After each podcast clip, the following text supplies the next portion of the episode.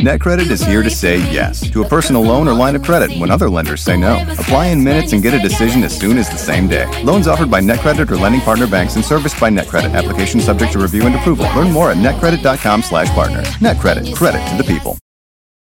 The Ford F-150 truck drives smart design forward. The standard 12-inch productivity screen helps you get what you need done too. And the available Pro Access tailgate improves access to bed and cargo and utilization of the bed, including when towing a trailer. Together with a wider bumper step, it's easier to access the bed and load in tight spaces. And available Pro Power onboard serves as a mobile power source, providing up to 7.2 kilowatts of power to charge a bed full of electric dirt bikes or run an entire job site worth of tools. I'm still driving my 2016 F-150 truck and 90,000 miles in. As long as I keep it clean, it honestly still looks brand new. I've taken it down snow covered Forest Service roads, taken it out camping, put a ton of miles on on the freeway, had five adults in the cabin for long trips, and it's been great everywhere. Super dependable. I still love the way it looks, nice and rugged design, but with a super comfortable interior. And I'm still very happy with the quality sound system and heated seats. And since I bought my 2016 F-150 truck, the list of standard amenities that make a truck feel like a luxury vehicle have only grown. Tough this smart can only be called F-150. Find your local Ford dealer at Ford.com. Pro Access Tailgate available starting spring 2024. See Owner's Manual for important operating instructions. According to the NamUs database, the National Missing and Unidentified Person System, 600,000 people roughly declared missing every year, just in the United States. Some of them, the great majority of them, thankfully turn up quickly and are taken out of the system. Kids who wandered off, adults who decided on an impromptu change of scenery, miscommunications, that sort of thing. Unfortunately, many of them are also found to be no longer alive. The dead bodies of missing people are discovered every day. Many, thanks to ever evolving forensic science, are identified, leading to at least some closure for the victims' families. But many others, almost 90,000 a year in just the US at any given moment in recent years, have not been found. We don't know if they're alive or dead, if they've been sexually trafficked, or if they're homeless, disoriented uh, due to mental illness or drug use, or both, or have just left to start a new life somewhere else without telling anybody. When somebody goes missing, for, uh, initially, there's typically a burst of energy at the beginning, you know, to find them. Maybe the family makes calls to news stations, distributes flyers, combs the area where the person was last seen. As the weeks wear on, they continue to search vigilantly, uh, holding out hope that they'll be reunited with their family member. Months later, it's getting a lot harder to hold on to that hope, to keep the momentum going. Most missing people who are found will be found within the first 72 hours. Between 2016 and 2019 in the UK, I would imagine the numbers are pretty similar here in the US. 85% of missing persons cases were resolved within a week, 95% within a month, 97% within six months, and 98% within the first year. Clearly, if a year passes and the person has not been found, it is very likely, sadly, that they will not be found. A less than 2% chance. And if they are found, they probably will not be found alive. Missing more than five years and found alive, 10 years and found alive, almost unheard of, but not completely unheard of. But even in those cases, the person who went missing wasn't typically kidnapped. Kidnapping is incredibly rare. Out of the over half a million missing persons cases open in the US each year, only a few hundred will be found to have involved abduction by a stranger. On average, fewer than 350 people under the age of 21 have been abducted by strangers in the United States per year since 2010 per FBI statistics. So a case of someone who is kidnapped, missing more than a year, then found almost never happens. But there's always the outlier of all outliers.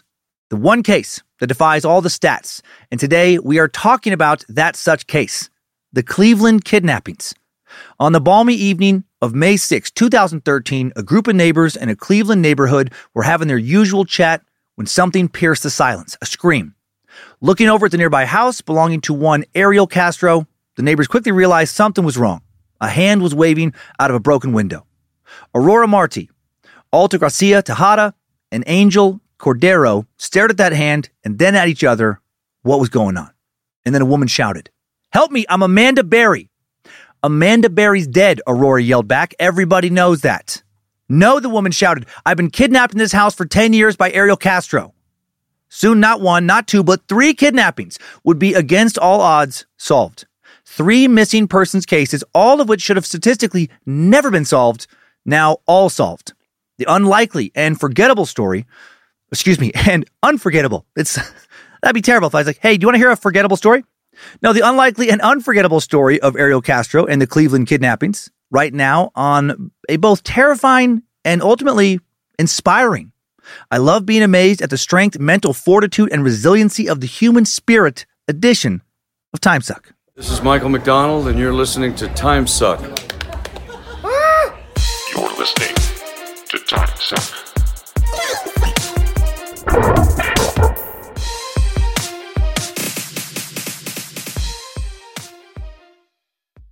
Happy Monday and happy Thanksgiving, Meat Sacks. Welcome to the Cult of the Curious. I hope you're excited for this incredibly forgettable story. By the end of the episode, you'll be like, what did I even listen to? No, I'm Dan Cummins, uh, Suctimus Prime, a big fan of used women's bicycles. And you are listening to Time Suck. Hail Nimrod, hail Lucifina, praise be to Bojangles, glory be to Triple M. Uh, today's episode might not seem like a good Thanksgiving choice, but uh, I actually think it's a great one. Stick around until the end. I'll, I'll lay out my argument for that. Uh, one cool announcement and a dedication, and then we are off. Uh, we chose a new veteran military nonprofit to donate to uh, this month. We try to do that every November for, in honor of Veterans Day. Uh, this year, we are donating to the Blue Skies Foundation. The Brotalion Blue Skies Foundation is a veteran founded nonprofit dedicated to providing post mishap support for the Army aviation community and their families. They hope to honor the legacies of those who have fallen and provide support to their families. And we'll be sending them $12,884 this month, also adding uh, $1,430 to the scholarship fund for distribution next year. If you'd like to learn more or support the Blue Skies Foundation, please visit the BrotalianBlueSkiesFoundation.org and uh, link in the episode description. And thank you, thank you, as always, to our veteran suckers in the U.S. and those who serve or have served in militaries around the world. Finally, this episode is dedicated to the memory of Officer Nicholas McDaniel of the Post Falls Police Department, who passed away far too soon of a massive heart attack October 22nd at the age of only 36, leaving behind two beautiful boys and a beautiful fiance as well. Nick was the best of the best when it came to law enforcement. Uh, I met him after he comforted and questioned uh, my wife Lindsay after a car accident back in May. He was turned out to be a big Time Suck fan. Uh, we chatted about life, took some pics. He was just such a good dude. Lindsay was so thankful to have him come check on her, uh, make sure she wasn't hurt, take down the details of the crash, do everything in such a professional, responsible manner. And Nick lived by several principles. Don't touch it twice, which is do it right the first time. Work harder. Nobody cares. Stop whining. And emotions aside, give me the facts. And I fucking love all that. Hail Nimrod, if Nick would have worked for the Cleveland PD back when today's story took place, I honestly think those girls would probably have been rescued earlier. Uh, thank you to Neil Uhrig, Executive Director of the Post Falls Fraternal Order of Police, for sending me a memorial sticker in honor of Nick. It's already on my truck's rear bumper. Uh, gone but not forgotten, Nick, and, and, not really gone, just somewhere else. See you down the road, Nick. Uh, we'll laugh off uh, some dark shit together. And now for a topic that, as one of the last voted in topics by the Space Lizards, as we transition uh, to different benefits on Patreon, uh, feels pretty dang appropriate our wise but devious uh, space lizards have voted in some of the most fucked up episodes to ever come out of this show. Uh, episodes that have been in some way or another terrifying. And today's is no different. Might be the most terrifying. It, it rivals Joseph Fritzl in, in terms of how disturbing it is. Think about situations where being delayed somewhere, like at the airport or in a long line at the DMV, maybe stuck on a plane at the airport on the tarmac, has frustrated you, right? Just a sense of a loss of control, not knowing when you'll be able to move on, when you'll be able to leave, uh, not knowing if the rest of your day will proceed as planned. Stressful, right?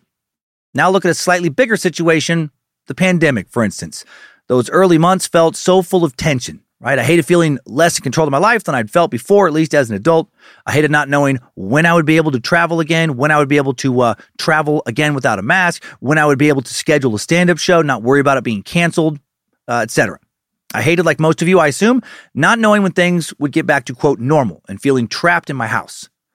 Even though here in Coeur d'Alene, uh, you know, being trapped in the house lasted for about a couple days or a week. But still, uh, for people looking forward to big events, going off to college, graduations, weddings, those were put off indefinitely, surrendered to the gaping chasm of sometime in the future. Now imagine that it went on for about 10 years. But it was way worse. Imagine being trapped in someone else's house. Someone who had tricked you into entering that house, a man you thought you could trust, and now imagine being chained up for that man's sexual pleasure, uh, subject to his deviant games, being violently abused by him. Instead of feeling some sense that at least everyone else in the world is going through the same shit, now this is just happening to you, or you and another, or you and two others. Whatever you are imagining, it probably pales in comparison to what Michelle Knight, Amanda Berry, and Gina DeJesus actually went through. Let's get into this crazy story.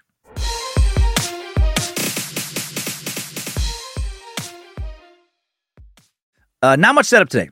This tale does not place, uh, take place a hundred years ago.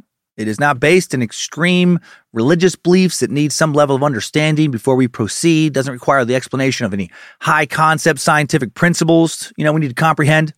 The story took place this entry in a major U.S. city, my wife Lindsay's hometown of Cleveland, Ohio. It began while she still lived there, and when she was just two year two years older than the first kidnapping victim. Crazy for me to think that she could have easily ended up in Ariel Castro's House of Horrors. So, yes, yeah, so let's head to Cleveland now. Uh, very underrated city, in my opinion. Come on, Caps, let's fucking go!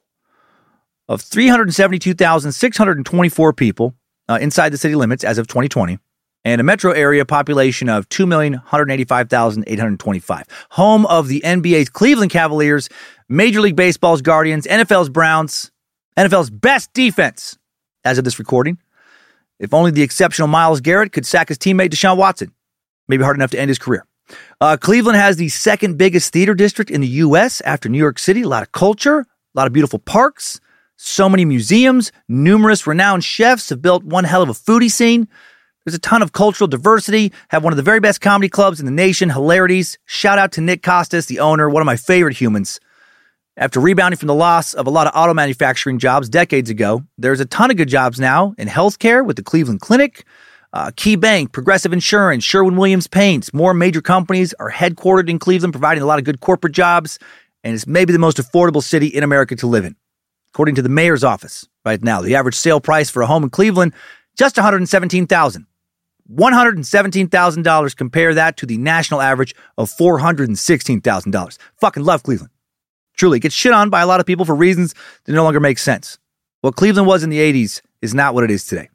I love Cleveland almost as much as the suck versus uh, Toots Martinez.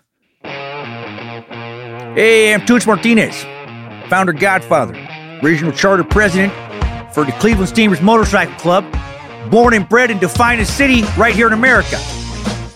I was in our clubhouse behind the old Homestead Tavern off of Norwood and St. Clair Superior when they caught this Castro turd. He was lucky we didn't get a hold of him first. He's not Cleveland. That's not what we do here. We would have busted him in a thousand pieces and dumped him in the river. If you're in Cleveland, you even think you, you see something funny like the neighbors of this guy saw, you call the Cleveland Steamers. We ain't gonna knock on the door, then ride off when no one answers, we're gonna kick the goddamn door in. We cheer on the Browns here. We eat corned beef with Slyman's here. We take care of one another here. That's Cleveland. Okay, I gotta I gotta be going. Happy riding. Remember our motto. The Cleveland Steamers, when there's barbarians at the gate, you gotta drop a deuce. Love Toots. He's a good man. Tough name. Tough name, but he's a good man. Uh, Cleveland is great. It really is great. Uh, but every city, no matter how great, is going to have its share of horror stories. And one of those stories, the one I'm telling now, played out for over a decade in what is now my favorite Cleveland neighborhood of Tremont. Time to unfold that story in this week's Time Suck Timeline. Strap on those boots, soldier. We're marching down a time suck timeline.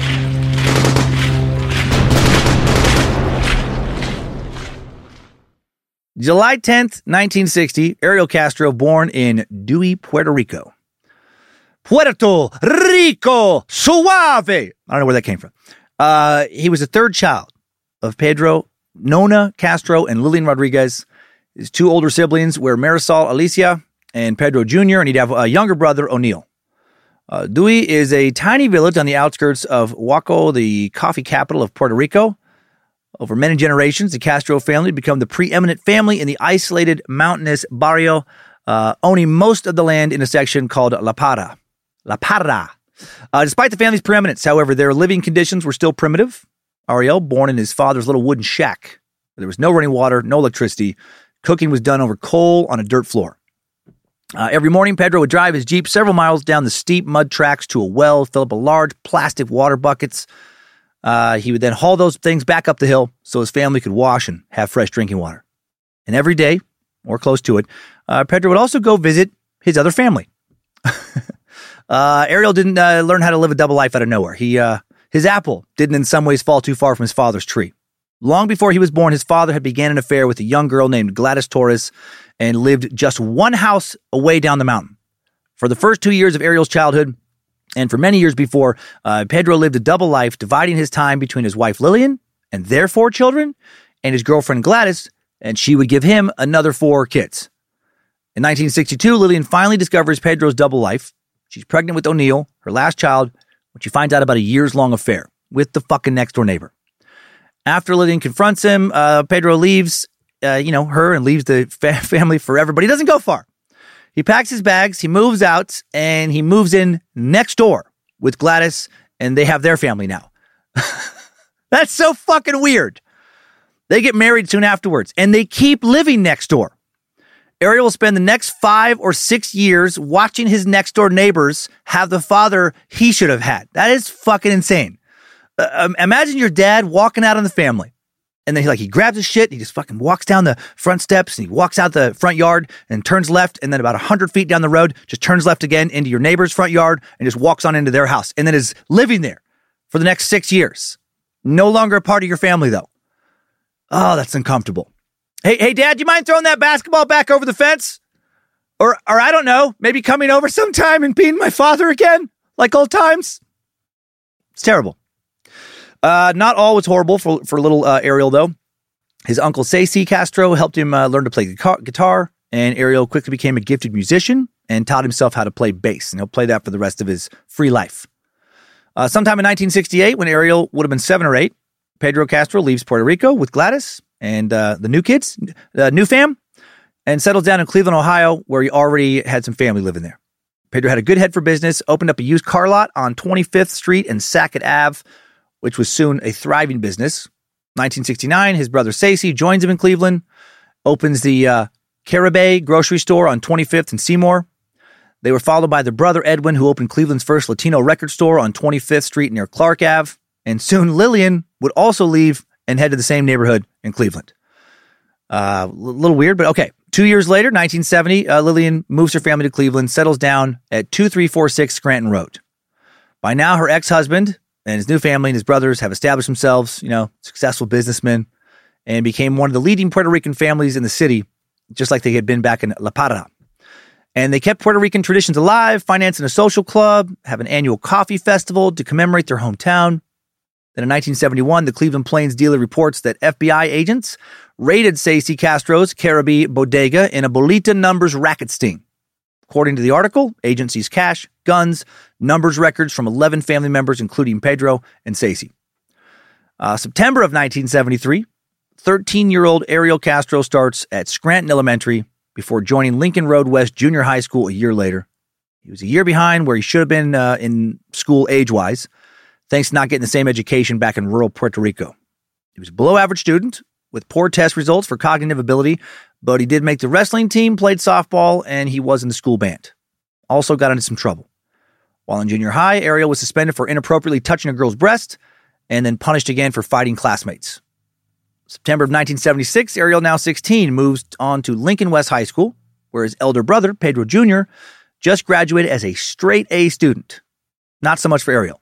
Uh, he's pretty, pretty, you know, average kid. Not the brightest, but competent enough. Uh, really into bikes, classic sports, cars, and music. While a student at Lincoln, he joins his first Latin band, Los Dinos, plays bass with them in some local churches. He's also apparently popular, has several girlfriends, has a bunch of friends who like to drink beer, smoke weed, and party with him.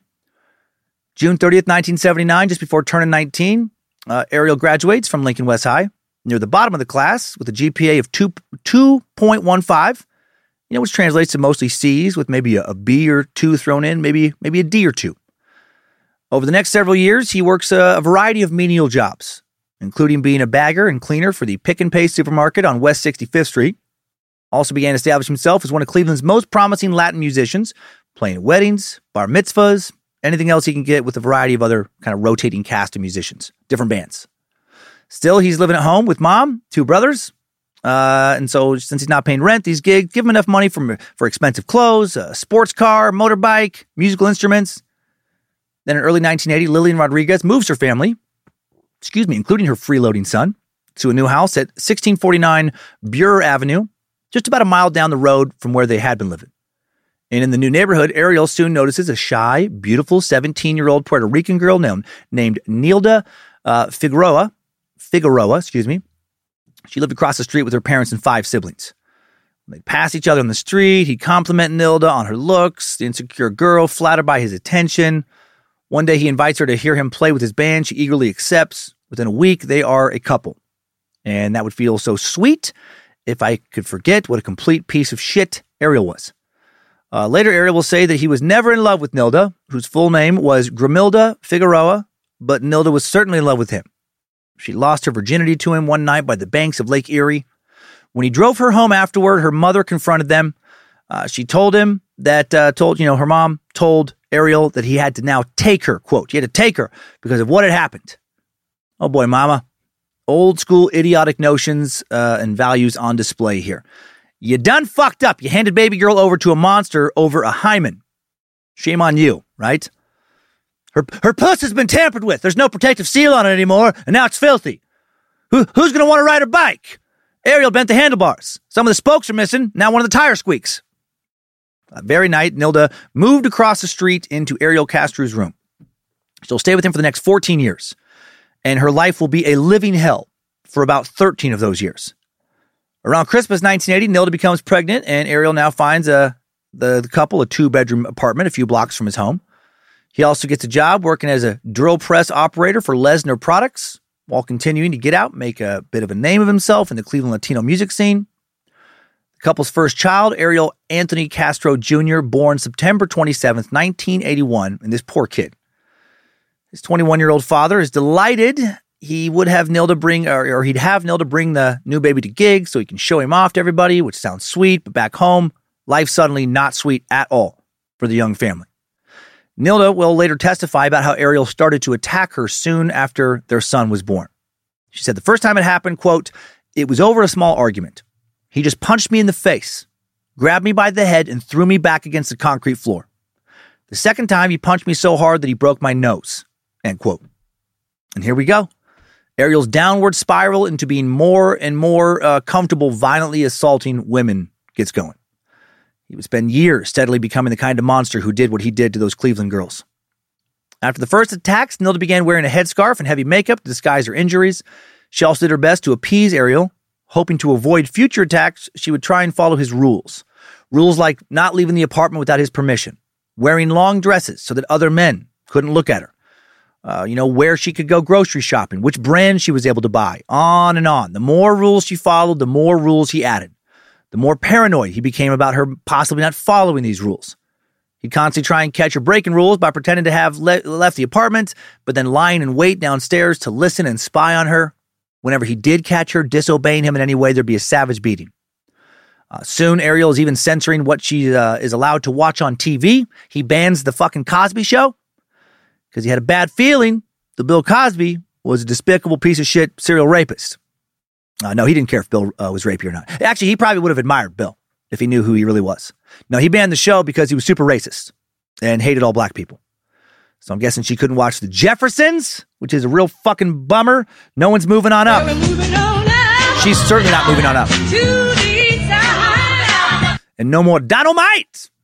Uh, every night for the last several years of their relationship, this fucking psycho uh, would run his hand over the back of the TV when he'd first get home to feel if it was warm, see if it had been on recently. If it felt warm, he would check the TV guide to see what shows had just been on. And if, was, and if there were shows on that he didn't approve of, uh, he would beat the shit out of her. So clearly got off on both controlling and terrorizing her. When Nilda became pregnant again in March of 1982, the beatings became worse. Once, when she had morning sickness so bad she couldn't do the dishes, he punched her in the mouth hard enough to knock two of her teeth out. Sounds like somebody should have killed this guy long before he ever kidnapped anybody. I would volunteer. I would happily volunteer to kill people like this. What, what was that? He punched his pregnant wife hard enough to knock two of her teeth out because she was ill from morning sickness? Right? Uh, you know what? Uh, uh, are, you saying I can take this gun and legally end him and I won't get charged with shit? Can I shoot him anywhere I want? As many times as I want? I accept. Let's fucking dance, Ariel. Around this time, he got a new job working for the Cosmo Plastics Factory. Factory. But with a second child on the way, still didn't pay enough to cover the upcoming bills. So now the couple moves in with Nilda's father to save money. Being in his wife's father's house uh, does not cause Ariel to treat her any better. He still beats her there. Also locks her inside the house on a regular basis. If her dad knew she was being beat and tormented and did nothing, which I imagine he did, I'd be happy killing them both. Maybe just just hear me out. Maybe if we killed enough people like this, then the world would be so much better for those who remained. I'm not sure it would work, but I think it'd be fun to try. January 13th, 1983, Nilda gives birth to a baby girl who they name Angie. But when friends and family come over to see her, Castro refuses to allow them inside. He's getting weirder. After Angie is born, Ariel Castro's behavior becomes more extreme. During one argument shortly after her birth, he shoves Nilda into a large cardboard box, closes the flaps, and insists she stay inside. Clearly, Ariel fantasized about imprisoning women long before he impersonated some, uh, you know, girls that were not related to him, not in a relationship with him. A few months later, Ariel Castro gets fired from the Cosmo Plastics Factory. Not sure exactly what he did. Now the family's on welfare.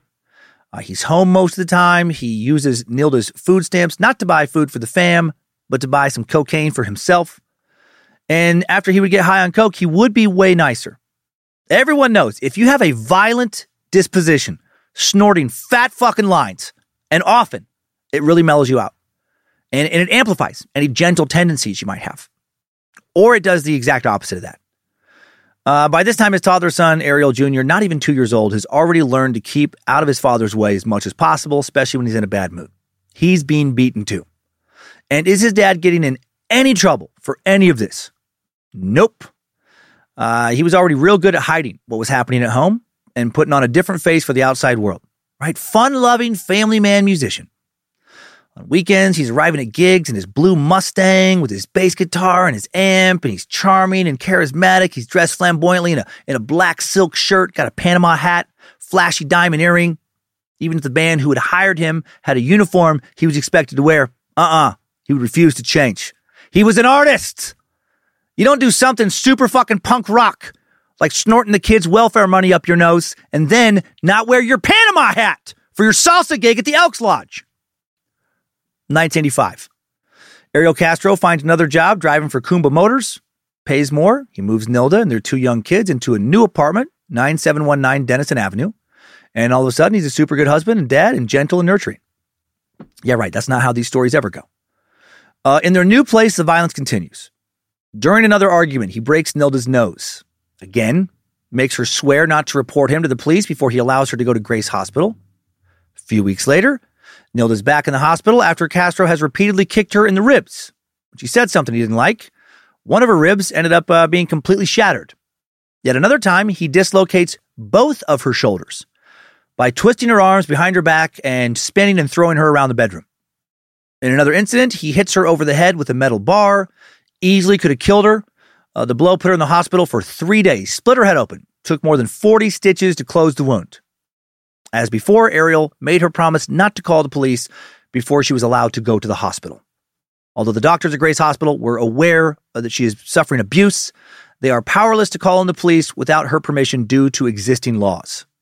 Still today, doctors uh, not mandated reporters of domestic violence in many states, sadly. During another especially savage attack in 1987, Castro punches Nilda so hard in the eye he gives her permanent nerve damage. Then in January of 1988, when Nilda's pregnant with their third child, nearly nine months pregnant, fucking slams her over the head with a barbell, sends her back to the hospital. Amazingly, just a few days later, Nilda gives birth to a healthy baby girl named Emily Lisette. September 30th, Ariel almost kills Nilda. Uh, around six that night, Ariel's brother, O'Neill, arrived at their apartment wanting to go out for a drink. When Nilda asked them where they were going, Ariel started slapping her in the face. How dare she ask him? And when Nilda tries to run away, he grabs her and slams her hard against the wall repeatedly. O'Neill doesn't do shit to stop it. What a, what a great family we have here. Just a lot of fucking champions in the Castro bloodline. This episode sent me into so many murder fantasies. Just imagine having some dude like this in my family and how I might be able to get away with making him disappear forever. Uh, finally, Nilda, afraid she's going to be beaten to death, manages to escape, runs up the stairs, gets uh, to her neighbors who call the police. Ariel finally arrested, taken into custody on suspicion of assault. Nilda and her kids taken by ambulance to St. John's Hospital, where she's interviewed by the police. Cleveland Police Department report of the incident states that she told officers she had been Ariel's common law wife for about nine years. Victim states she was assaulted by the suspect on several other occasions, it read, but made no official complaint. Nilda was still too scared to make a criminal complaint this time against Ariel, and the police had to let him go and not charge him. No punishment for this motherfucker at all. Still living it up. Still jamming. Hitting those fat bass strings all around town. As a freelance musician, he's jammed with many of the top Cleveland Latino bands of the time, the Roberto Ocasio Latin Jazz Project, uh, Sin T, uh, Grupo Fuego, Grupo Canon, uh, Los Boys del Merengue. Did you know that Cleveland also has an amazing music scene? Rock and Roll Hall of Fame, baby. Uh, did you know that John Bon Jovi and Michael Motherfucking McDonald, both members of the Rock and Roll Hall of Fame? I'll let you add right now whatever song of theirs you want to have in your head for the rest of today. Uh, the term rock and roll first coined in Cleveland by Cleveland's own DJ Alan Freed, and the very first rock concert, the Moondog Coronation Ball, took place in Cleveland in 1952 for just a buck fifty. Nine Inch Nails, Bone Thugs and Harmony, Kid Cudi, Tracy Chapman, Benjamin Orr from the Cars, pioneering R&B group The Moonglows, so many others from Cleveland. And before jumping back into the story, since I popped out to talk up Cleveland again, let's take our first mid-show sponsor break. This show is sponsored by BetterHelp. If you suddenly had an extra hour show up in your day every day, what would you do with it? Work out, sleep, read a book, play Fortnite, call your mom, take judo lessons, finally watch all the episodes of Shameless? A lot of us spend a lot of our time wishing we had more time. But why? Time for what? If time was unlimited, how would you use it? The bad news is that you're not going to get that 25th hour. But what you can probably do is reprioritize where you spend some of your time. Therapy can help you find what matters to you so you can do more of it with your time. This year, my health is more important to me than cranking out another stand up special as fast as possible. So I canceled a tour, sacrificed that income, and decided to spend a lot of the time I just got back working out more, resting more, relaxing more, and enjoying time with family, friends, and just myself. And I'm so glad I did. I feel better than I have in a long time. And my BetterHelp therapist, Debbie, was very helpful in getting me to make the decision to pull back. Thank you, Debbie. If you're thinking of starting therapy, give BetterHelp a try. It's entirely online, designed to be convenient, flexible, and suited to your schedule. Just fill out a brief questionnaire to get matched with a licensed therapist and switch therapists at any time for no additional charge. Learn to make time for what makes you happy with BetterHelp. Visit betterhelp.com slash timesuck today to get 10% off your first month. That's BetterHelp, H-E-L-P dot com slash timesuck. After years of fine print contracts and getting ripped off by overpriced wireless providers, if you've learned anything, it's that there's always a catch. So when you hear that Mint Mobile wireless plans are $15 a month when you purchase a three month plan, you're probably thinking, what's the catch? Well, there isn't one. Really. They cut the cost of retail stores and pass those sweet savings directly to you. It's pretty simple. Mint Mobile is here to rescue you with premium wireless plans for just 15 bucks a month and no catch. All plans come with unlimited talk and text plus high-speed data delivered on the nation's largest 5G network. And you can use your own phone with any Mint Mobile plan and bring your phone number along with all your existing contacts over. And in addition to saving money, like over a 50% price drop from what I was paying before, the network quality, in my experience, is better than it was with my old service provider. To get this new customer offer and your new three-month unlimited wireless plan for just 15 bucks a month, go to mintmobile.com slash timesuck. That's mintmobile.com slash timesuck. Cut your wireless bill to 15 bucks a month at mintmobile.com slash timesuck. Additional taxes, fees, and restrictions apply. See Mint Mobile for details. Thanks to Rocket Money, I canceled a membership to a gym I used to go to, where I continued to pay a monthly membership for a couple of years after I stopped going. I didn't even recognize the charge. Rocket Money found it though, and it was canceled. Rocket Money is a personal finance app that finds and cancels your unwanted subscriptions, monitors your spending, and helps lower your bills so that you can grow your savings. Rocket Money will even try to negotiate lower bills for you by up to 20%. All you have to do is submit a picture of your bill, and Rocket Money takes care of the rest. They'll deal with customer service for you. Rocket Money has over 5 million users and has saved a total of $500 million in canceled subscriptions, saving members up to $740 a year when using all of the app's features. Stop wasting money on things you don't use. Cancel your unwanted subscriptions by going to rocketmoney.com slash timesuck. That's rocketmoney.com slash timesuck. rocketmoney.com slash timesuck. I still love peanut butter and jelly sandwiches, but I'd stopped eating them almost entirely a while back because the bread, on top of the sugar from the jelly, made me so sleepy. All those carbs causing me to want to take a nap after eating them. Enter Hero Bread. Hero Bread takes the fear of carbs out of bread, but still leaves you with that delicious bread taste. Hero Bread has 0 to 1 gram of net carbs, 0 grams of sugar, and it's high in fiber. It's also delicious and flavorful. The soft, fluffy experience you love when enjoying a savory breakfast burrito or mouth-watering cheeseburger. There is something for every craving, including sliced bread loaves, buns, and tortillas.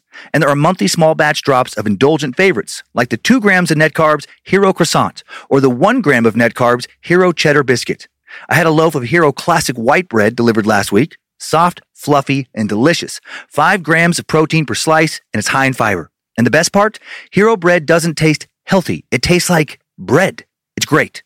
Don't give up on being a breadhead. Hero Bread is offering 10% off your order. Go to hero.co and use code TIMESUCK at checkout. That's TIMESUCK at H E R O dot C O. Thanks for not leaving. Uh, jumping back into 1990, back into the nightmare that is Ariel's relationship with Nilda. At the beginning of 1990, Nilda becomes pregnant again, gives birth September 6th to Ariel Castro's third daughter, Arlene, and their fourth and last child together. They were now living in an apartment on West 98th Street and Western Ave. And soon after Arlene was born, Castro gets fired from Kumba Motors uh, for, quote, laziness. Moody artist. Fucking bass players, right? What do you do? He's too focused on that bass life. Uh, December 11th, 1990, Ariel filled out an application to become a school bus driver for the Cleveland Board of Education. Awesome. If anyone should be put in charge of kids, it's this guy. It's this stable fella. Uh, the application asked what qualified him for the job and what his future goals were. And he wrote, I enjoy working with children. I have a good driving record. I speak English and Spanish. I plan to uh, drive a bus and work with young people. Wow, what a, what a wordsmith. to be fair, uh, I don't have stories of him, you know, beating his son into the hospital. So, so I don't know. Maybe not the worst, you know, guy to drive a school bus. I mean, probably better to have him drive a, a school bus than to have him drive around like a women's college volleyball team or something. Listing his clerical skills, he wrote he could use a calculator, and adding machine. Okay, braggart. And he gave the names of three friends as character references. He also filled out an affidavit stating that he had not been convicted of any crime involving moral turpitude, which was sadly technically true. He was very much already morally bankrupt, just not, you know, caught, just not legally.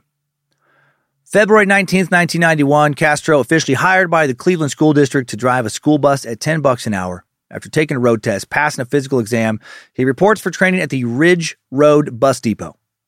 On April 29th, 1992, Ariel Castro, now 32, uh, buys 2207 Seymour Avenue in the Tremont neighborhood from his uncle Edwin Castro for just 12 grand. Only in Cleveland could you find that good of a deal. Just a couple blocks away from his uh, other uncle, uh, thriving Caribe, uh, Caribe Bodega. It uh, was a two story white clapboard house on the south side of Seymour Avenue with five bedrooms and a bathroom, as well as a small front lawn, uh, a bigger backyard, and a 760 square foot basement for 12 grand in 1992. Come on. 227 uh, Seymour Avenue is in a cool neighborhood now, but not so much when Ariel and his family moved in.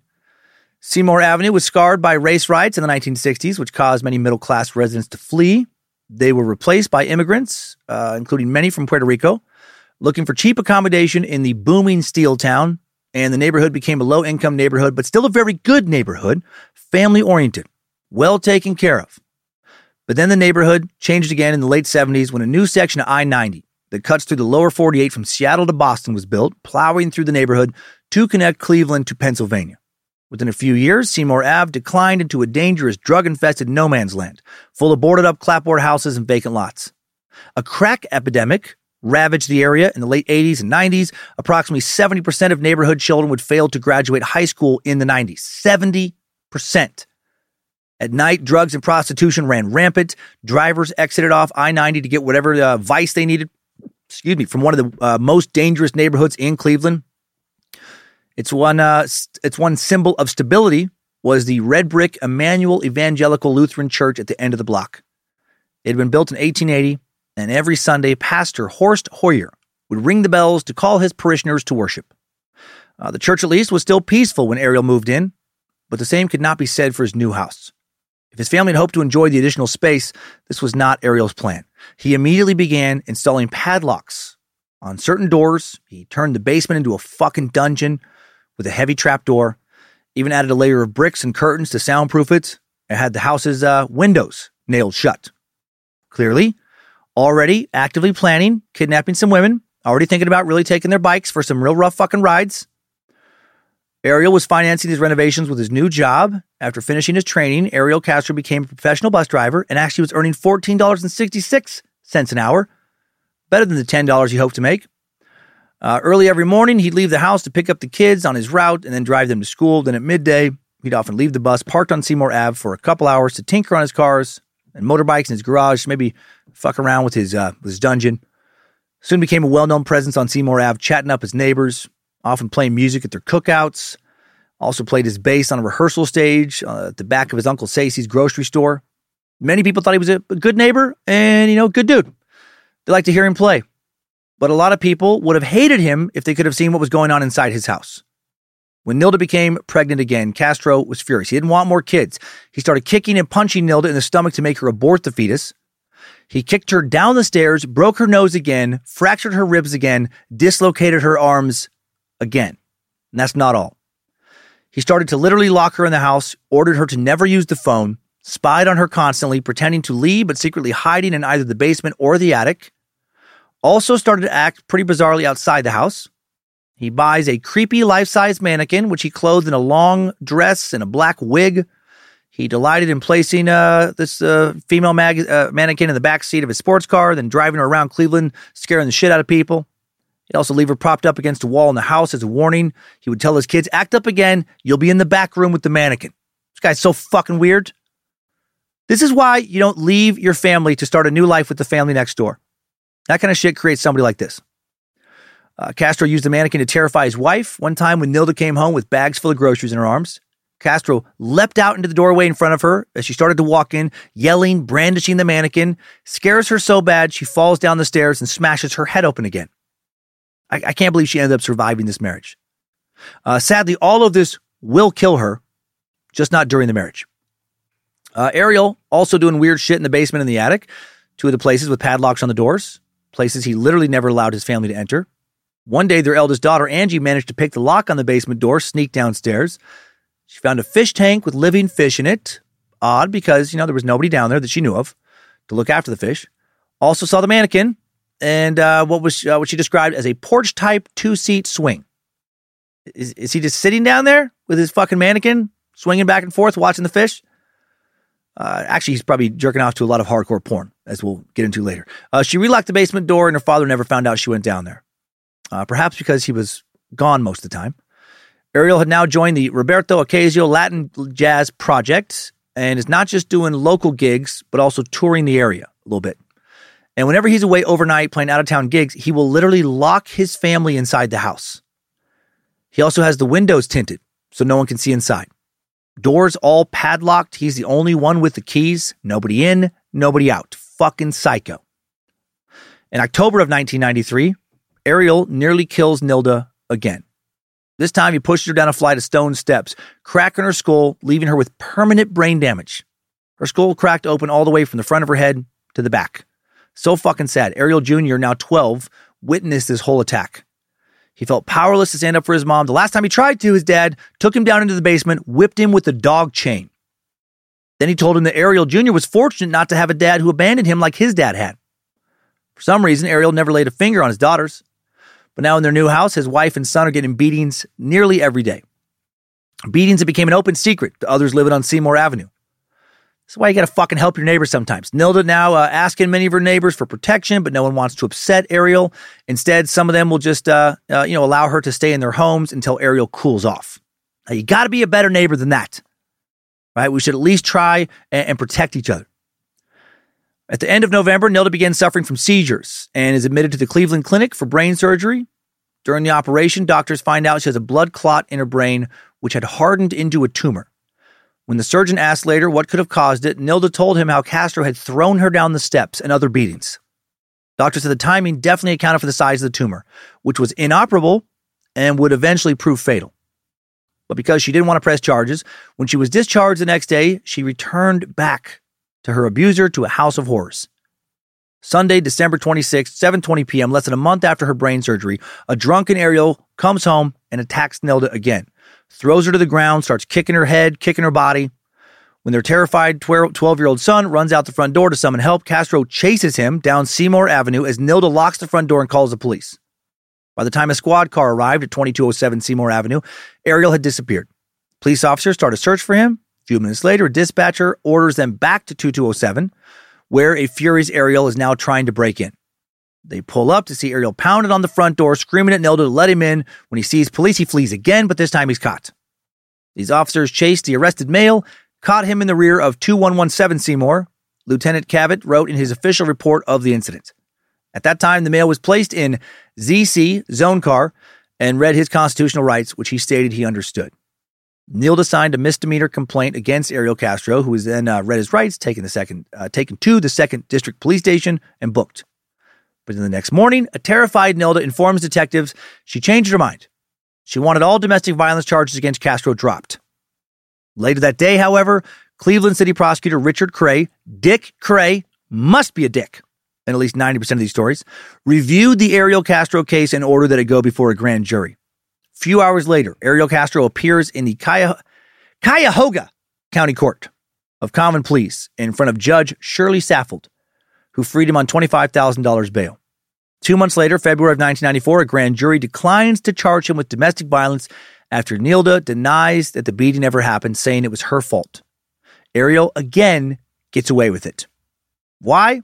11 years later, Nilda will admit that right before she was due to testify in front of the grand jury, Castro met her in front of the courthouse.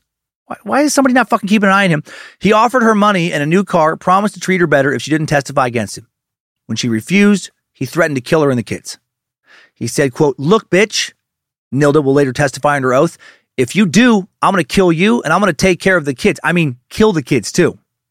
And she knew how violent he was, obviously, and she believed him.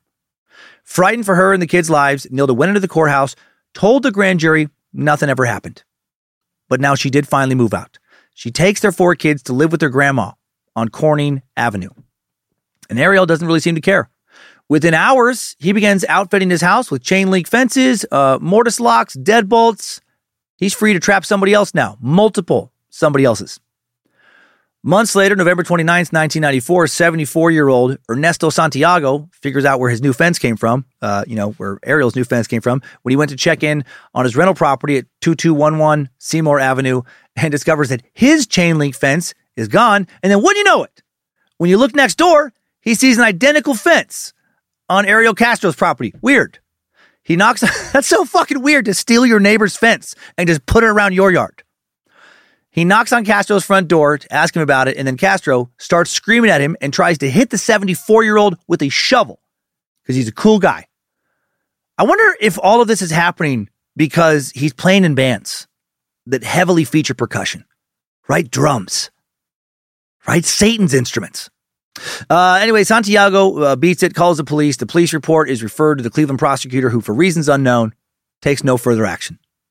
Going to be a lot of people working in or around law enforcement who do not do shit in this episode. It's very frustrating. So this motherfucker just keeps getting away with just uh, being a piece of shit. Meanwhile, Nilda has to have another surgery. Then, while she's doing physical therapy, after her surgery, she meets, she gets close to a hospital security guard named Fernando Colon. Good dude. Rare happy spot in this story. Happy at least for a while. At the end of July 1995, Nilda and her four kids move into Fernando's uh, house, West 53rd Street, and soon they become engaged. Fernando even gives her a diamond ring, more than Ariel ever gave her. Ariel Castro finds out uh, about all this only after his daughter Emily calls him from Colon's landline one night, and he is furious now and starts calling the house over and over. Colon, not scared, tells Castro to back the fuck off or he'll press harassment charges. Castro now attempts to turn his son, now in his freshman year of high school, against his new stepdad, telling him that his mom, Nilda, is hoeing because he's classy. And he starts showing up and threatening Colon, telling him he's going to get him get him for this, right? Going to pay him back. May 16th, 1996, Fernando files a criminal complaint accusing Ariel Castro of attempting attempting to run him down with his car. Police report states the incident happened at 7:45 a.m. while Colon was waiting in his car with the kids for the bus to school. The children's father pulled up behind him, read the report. He walked up to the victim's auto and was very profane. He told the victim that he better watch himself. Uh, when Colon tried to reason with Castro, he got back into his car, began to drive straight at him. Victim states Ariel Castro would have run him over if he did not get out of his way. This is an ongoing problem, read the report. Uh, the case was sent to the Cleveland prosecutor, who once again takes no further action. Okay. After that incident, to everyone's relief, Ariel Castro starts to back off. He has little contact with his kids after that, staying out of their lives for the most part for, for quite some time. He'll call about once a month, see the kids a couple times a year. If only would say that way. Uh, four months later, Ariel Castro comes under Cleveland uh, police scrutiny yet again. His neighbor, Ayana Sykes, sues him over a property dispute. Castro then went over to her house and screamed at her, I'm going to get you, bitch. And you, you want to guess what happened when he threatened her? A police report was sent to the prosecutor. And guess what they did? Yeah, that's right. Fucking nothing. January 22nd, 1997, Cuyahoga Juvenile Court Division Judge Betty Willis Rubin awarded Nilda Figur- uh, Figueroa full custody of the four Castro kids, completely terminating their father's visitation rights. Uh, if only he would just never visit them again, but that's not going to happen. Uh, Ariel Castro doesn't even bother showing up to the hearing, but he will, of course, uh, as I've alluded to, see the kids. Uh, August 12, 1998, Nilda gives birth to Fernando Colon's son, Ryan. They just moved to West 110th Street. They're still engaged. May 2000, Ariel Castro approaches his 40th birthday and is set up on a blind date by a musician friend of his. How, how nice. Lillian Roldan is a pretty brunette, 16 years younger, and very unfortunately is immediately attracted to the stocky, now balding musician with a goatee. Lillian had known the Castro family since she was a little girl. Her parents came from San Lorenzo, small Puerto Rican village. She recalled later, it was love at first sight. He was older than me, and I liked that. He was very handsome. And from the beginning, he treated me so sweet. Some nights she stayed at his house, or he'd come to her house and she'd cook for him. They soon became intimate, and Lillian found nothing abnormal about his desires, said he was a good and considerate lover, but that his house left something to be desired. Whenever Lillian would stay over at 2207 Seymour, she would try and clean it up a bit because it was filthy. Uh, finally, she suggested they just sleep at her place instead. One time over at his house, though, uh, Lillian asked why there was a padlock on the basement door. Castro replied that he kept all his money down there and didn't want his kids, who he said would swing by from time to time, to steal it from him. And then he did, uh, you know, give her a little tour of the basement. In it, he had a bag of weed. Uh, she wasn't interested, and that was kind of that with the basement for her. Soon afterward, Ariel Castro proposes marriage to Lillian, buys her a ruby ring, gets down on one knee at the Detroit Superior Bridge, and she was ecstatic. She wouldn't listen to any of the bad rumors about her new fiance. When people tried to talk to Lillian about Nilda, she assumed Nilda was just making it all up because that's what Ariel said. And she never saw that side of him, and she wouldn't. Ariel had a new plan for how to be a piece of shit and a good guy kind of at the same time, right? How he was going to car- uh, compartmentalize his love life in a new and terrible way. Be sweet to Lillian and then be a fucking nightmare, a demon to other women and girls. He decided that he just had too many lustful cravings to be satisfied by a wife because he craved some hardcore sadomasochistic sex and humiliation. His basement was full of maybe illegal S&M tapes, and he longed to inflict the kind of pain he saw on these tapes on somebody, but he knew it'd be really hard to get away with doing shit like that to a long-term partner with friends and family looking out for her. So he decided, time for a sex slave. Let's meet Michelle Knight. Michelle Knight's life far from easy long before she met Ariel Castro. She was born in Cleveland, April 23, 1981, to Barbara Knight. Her dad has never been named. According to Michelle's autobiography, Finding Me, her parents had identical twin sons, Eddie and Freddie, two years later. From the beginning of her life, she had to uh, fight for space amongst her rowdier brothers in the house provided to them by, the, by Cleveland Social Services. Barbara supported them on welfare. When she was five, Michelle was molested by a family friend who threatened to hurt her if she told anyone, and that molestation would continue almost daily throughout her childhood. Her mother enrolled her at the Mary Bethune School but Michelle rarely went to class and was classified as slow. Uh, she struggled to keep up with the other kids who made fun of her, called her all kinds of horrible names. By the time, so she's getting fucked over at school and at home. Uh, by the time she's 12, she's barely made it through the fifth grade, but she loved drawing, could illustrate her textbooks with butterflies, wolves, and big mansions. And she wasn't actually slow, she just was neglected. Age of 13, she ran away from home to escape her abuser, slept for a while on a park bench in downtown Cleveland, eventually finding a, a highway underpass, slept there in a garage at night to keep warm. Over the next few months, the tiny dark haired girl survived on church handouts before being recruited by a local drug gang. They set her up in an apartment, paying her $300 a week as a drug runner. But that only lasted for a couple weeks, and then the gang leader was busted, and Michelle was homeless again. Soon, she was spotted by a family friend who called her father. Michelle's father dragged her back to her mother's house, where the abuse started up all over again. At 17, Michelle becomes pregnant, reported that the baby was, was a result of a gang rape by three boys in a storeroom at school. My God! Life is just motherfucking this kid. When she's five months pregnant, her dad leaves. Mar- uh, Barbara Knight finds uh, a new dad, an unstable alcoholic. Barbara sadly never seemed to do anything to protect her daughter and provide a safe or stable home. October 24th, 1999, 18 year old Michelle Knight gives birth to a baby boy she names Joey. She's now living with her mom on West 60th Street, receiving Social Security checks to support her new son. Michelle uh, is a devoted mom. Despite the kind of childhood she's had, she dreams of finding a good job, earning enough money to move out and support her baby, who she nicknames Huggy Bear. But since she never finished high school, options are limited, and her home situation is deteriorating. One afternoon in June of 2002, Michelle comes home, walks into a bedroom to find her mom's boyfriend, fucking drunk, lying on the bed with two and a half year old Joey. Uh, her mom was supposed to be looking for Joey, but had gone out. And then the boyfriend begins lunging at Michelle, making improper suggestions. Uh, Joey is scared. He wets himself, and then the man drunkenly grabs the little boy's leg and fractures his knee. As a result, Joey is placed in foster care. Michelle now moves out of her mom's unstable house, rents a bedroom at her cousin Lisa's house for 300 bucks a month. Her plan is to make enough money to support herself and Joey and get him back. Soon, she will meet Ariel Castro's 14 year old daughter, Emily, who lived nearby. Uh, over July, Michelle and Emily become friends. Although she's seven years older than Emily, Michelle is used to being around younger children, as she'd always been a few grades behind at school. Soon after they met, Emily showed Michelle a photograph of her father, whom she called AC, uh, on her cell phone and said that he drove a school bus. Sometimes Michelle would hear them talking on the phone, and she thought he sounded like a pretty nice guy. Man, would she soon learn differently. Uh, Thursday, August 22nd, Michelle Knight has a 2.30 p.m. appointment with Cleveland Social Services regarding her son, Joey.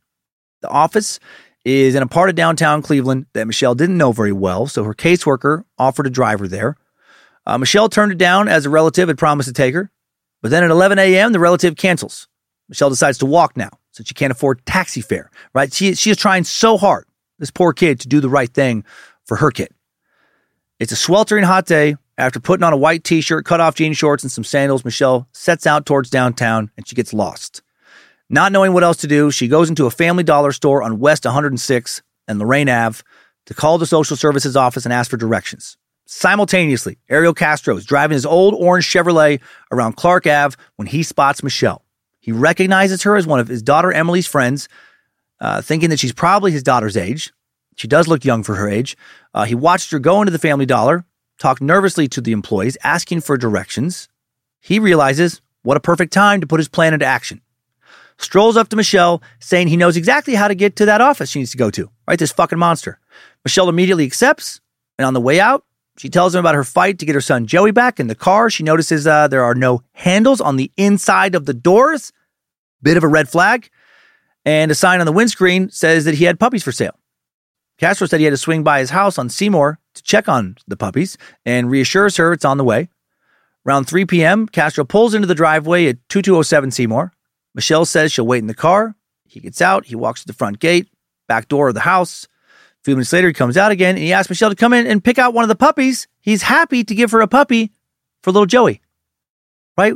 Again, what a fucking monster. He doesn't give a shit about her plight, what she's going through, her son. Just his own sick needs. Michelle agrees and he leads her into the house through the back door. As they go upstairs, she wonders why it's so quiet and why she can't hear puppies barking. She sees the photograph of Emily on the wall. That makes her feel a little bit better. But then he guides her up the stairs into a small pink bedroom, slams the door behind him, and locks it. And now she's not feeling very good at all. Michelle screams in fear, pleads to be let out so she doesn't miss her appointment. As Ariel Castro comes towards her, the smile fades from his face. He puts a strong hand over her nose and mouth, places the other against the back of her skull, pulls off her glasses. He yells, if, I'll kill you if you scream again, and then slams her down on the floor so hard she passes out. When Michelle comes to a few minutes later, Ariel is standing over her. He orders her not to move, grabs her pocketbook, throws it against the wall, uh, goes into the neighboring bedroom to look for something. This is the first time she had the opportunity to look around the room. There are two metal poles set up on either side of the room with a taut cable strung between them. Castro comes back carrying a stool, two orange electrical extension cords. He tells her to lie still, reassures her that she can leave if she just does what he says. He grabs her legs as she desperately tries to kick him away. He starts to bind uh, one of the cords around her ankle so tight her leg goes numb. When she tries to punch him away, he grabs her wrists, pulling her arms behind her back, binding them together. He then uh, winds the other end of the cord around her neck and ties it. Then pulls down his pants, takes out his dick, starts to masturbate. As he gets off, he tells Michelle that he really wants them to be friends and that he's so lonely. He says, I need you, before he climaxes. Afterwards, he orders her to stay still, pulls out a gun, rolls her over onto her stomach, ties the second orange extension cord around her hands, feet, and neck. Using the cable and poles, he hoists her up about a foot above the floor and then stuffs a gray sock in her mouth, winds duct tape around her head, and then leaves. Says he's going to go get some food. Just leaves her there. Little four foot, seven inch tall, shell, suspended, helpless, and terrified. August 23rd, Barbara Knight reports her daughter missing. The missing persons report classifies Michelle as disabled, notes that she went by the alias of Shorty. Reporting person states that missing person uh, adult has a mental condition and that she is confused of her surroundings a lot. Meanwhile, Ariel Castro is having the time of his life. He'd had dinner at his mom's house the night before, right after he uh, kidnapped and, you know, uh, tortured somebody essentially, hangs out happily with his siblings, then returns to 2207 Seymour Ave. Over the course of that night, Michelle will wet herself several times. Her mouth aches from dehydration. She's faint from hunger. Eventually, Ariel returns with an egg McMuffin for her to eat. When she struggles, he carries her into adjoining bedroom, puts her on a stained mattress, and rapes her repeatedly. By the end of it, the mattress is covered in her blood. This motherfucker. Then Ariel pours his heart out to his bleeding victim about his childhood, his kids, his ex-wife, like uh, she's his, you know, concerned girlfriend. Finally, he starts to get dressed. Michelle has no choice but to put back on her blood and urine stained clothes. Ariel now drags her to the basement, throws her down on a pile of dirty clothes, as she squints in the dark, she makes out more dirty clothes and hundreds of porn videos and an assortment of heavy chains. He tells her, This is where you're going to stay until I can trust you. Wraps the chains around her body, padlocks them around her, finally places a motorcycle helmet on her head to muffle her screams. Over the next few weeks, she'll spend most of her time in this state, in darkness. She will spend so much time in, in darkness with this guy, her eyesight will be permanently damaged. And he'll keep his life to a strict schedule. In the mornings, he wakes up early, leaves to drive the school bus. Then he comes back to the house, feeds Michelle some stale ass McDonald's hamburgers or the equivalent, and rapes her. Then he goes back to do his afternoon route, spend more time around the kiddies, right after sexually assaulting somebody. After finishing work, Michelle will hear him upstairs watching porn, smoking weed. She'll dread the sound of the key unlocking the basement door, know, knowing he is coming down to rape her again. When he's satisfied his lust, he'll sometimes throw paper napkins at her to clean herself off with and then ram those occasionally down her throat. He's a real piece of shit. Friends will later remember that around this time, he was the happiest he'd ever been.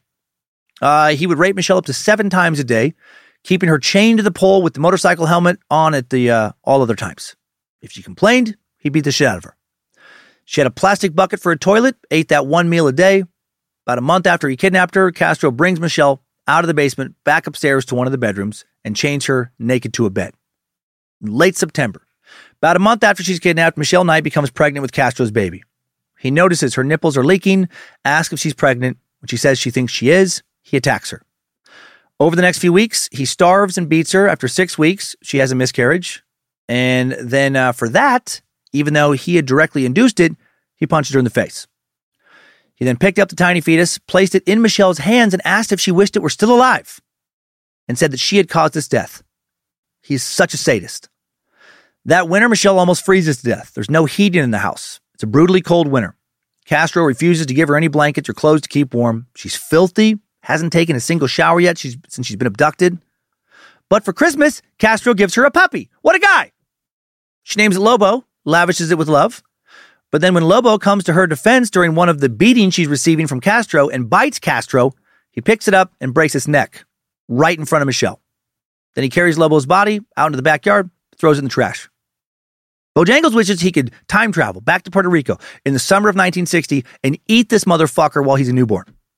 Praise Bojangles. I am 100% in favor of that decision. A few days later, Michelle attempts to escape. Ariel finally uh, brings her uh, downstairs to the bathroom for a shower. And when his back is turned, she finds a needle, hides it. When he chains her up and leaves for work, she uses that needle to pick the lock. And she is able to get halfway out of one of the windows when she then hears Castro running up the stairs. She almost escaped. Panicking, she ran back to the bed, threw her chains back on, but Castro was suspicious and ultimately finds the needle. As punishment, he drags her back in the basement, beats her, chains her to a pole, leaves her for a few weeks. Few weeks later, he brings her back upstairs, gives her a battered old television to watch, uh, so she'll have something to do to occupy her time. A few months later, April of 2003, Michelle gets pregnant again. This time, Castro kicks her in the stomach so hard she falls backward and collapses against the door, and then 10 days later, she miscarries. And amid all this insanely horrific behavior, Castro keeps telling Michelle all about himself his obsession with porn, his hatred of black people. Also, just says weird, creepy shit like he wished he could have, quote, gotten to JonBenét Ramsey first. Says he wished he could have kidnapped Elizabeth Smart. The fuck? Also tells her he wants to kidnap another girl. This time he says he wants a blonde. And soon he will find one. Before we meet Amanda Berry, time for our second mid show sponsor break. If you don't want to hear these ads, five bucks a month on Patreon will get you all these episodes ad free, in addition to hundreds of hours of extra content, merch discount, and more. You know what's one of the best things to bring with you wherever you go? Raycon's everyday earbuds. Raycons offer amazing quality audio at half the price of other premium audio brands. Their tens of thousands of five star reviews speak to that. Your Raycons can go with you everywhere so you can listen at any time. With eight hours of playtime and 32 hour battery life, you don't have to worry about whether they're up for the task. Even though I'm not currently touring, I still travel a fair amount. And I love how small the case is. So easy to throw them in my jacket pocket, like I did when Lindsay and I took my grandma to New Orleans. I use them on the plane to help fall asleep to some Nathaniel Rateliff, and then Enola, use them at the gym to get pumped up for a quick workout to some Chevelle. Perfect for both places. I was able to easily use noise isolation on the plane to block out flight noises and then switch to awareness mode at the gym so I'm not too lost in my own world and get in the way of others' workouts. Go to buyraycon.com slash timesuck today to get 20% off your Raycon order plus free shipping. That's right. You'll get 20% off and free shipping at buyraycon.com slash timesuck. Buyraycon.com slash timesuck. One in five Americans have learn a new language on their bucket list. If that's you, make 2024 the year you finally check it off the list with Babbel. Be a better you in 2024 with Babbel, the science-backed language learning app that actually works. Babbel's quick 10-minute lessons are designed by over 150 language experts to help you start speaking a new language in as little as 3 weeks. Babbel's designed by real people for real conversations. Babbel has over 10 million subscriptions sold. Plus, all of Babbel's 14 language courses are backed by their 20-day money-back guarantee. I've been working on my restaurant skills lately. ¿Cuál es el pescado del día? Excelente. Mi encanto pargo rojo frito. Y me gustaría un poco de huevo de naranja fresco. You may not know what I said, but my waiter in Mexico will, thanks to Babbel. Here's a special limited time deal for listeners. Right now, get 55% off your Babbel subscription, but only for our listeners at babbel.com slash timesuck. Get 55% off at babbel.com slash timesuck. Spelled B-A-B-B-E-L dot com slash timesuck. Rules and restrictions may apply. And I'm back. Back to the shit show that poor Amanda Berry is about to join. Amanda Marie Berry grew up less than three miles north of Seymour Ave on West 111th. She was born April 26, uh, excuse me, April 22nd, 1986, to John Berry and Louwana Miller, and had an older sister, Beth. Like Michelle, her childhood was tumultuous. Her dad had a history of violence and had served jail time for sexual battery and aggravated assault. God, these poor women. Uh, when Amanda was four, her parents split up and Johnny Cool Dad moved to Tennessee. Amanda would unfortunately visit this dirtbag every summer. Her family nicknamed her Commando Amando for her firecracker spirit. For middle school, she attended Wilbur Wright, where she was friends with Angie and Emily Castro. She was a good student with the reputation of being a girly girl who wanted to become a fashion designer. Also loved Eminem. On high school, she was in the gifted program at John Marshall, but then she decided to switch to an online school so she could get a job at Burger King. Petite at five foot one with waist length blonde hair and an eyebrow piercing. Uh, she donned the Burger King uniform at work, but in her spare time wore Tommy Hilfiger, Nautica, and tons of costume jewelry, uh, especially favoring a necklace that spelled Amanda and another with a Playboy bunny. She loved to stay out partying, but she drew the line at hard drugs. In other words, she was a pretty regular 16 year old girl. At 2 p.m. Monday, April 21st, Amanda Berry kissed her mom goodbye and left for her shift at Burger King. It was the day before her 17th birthday.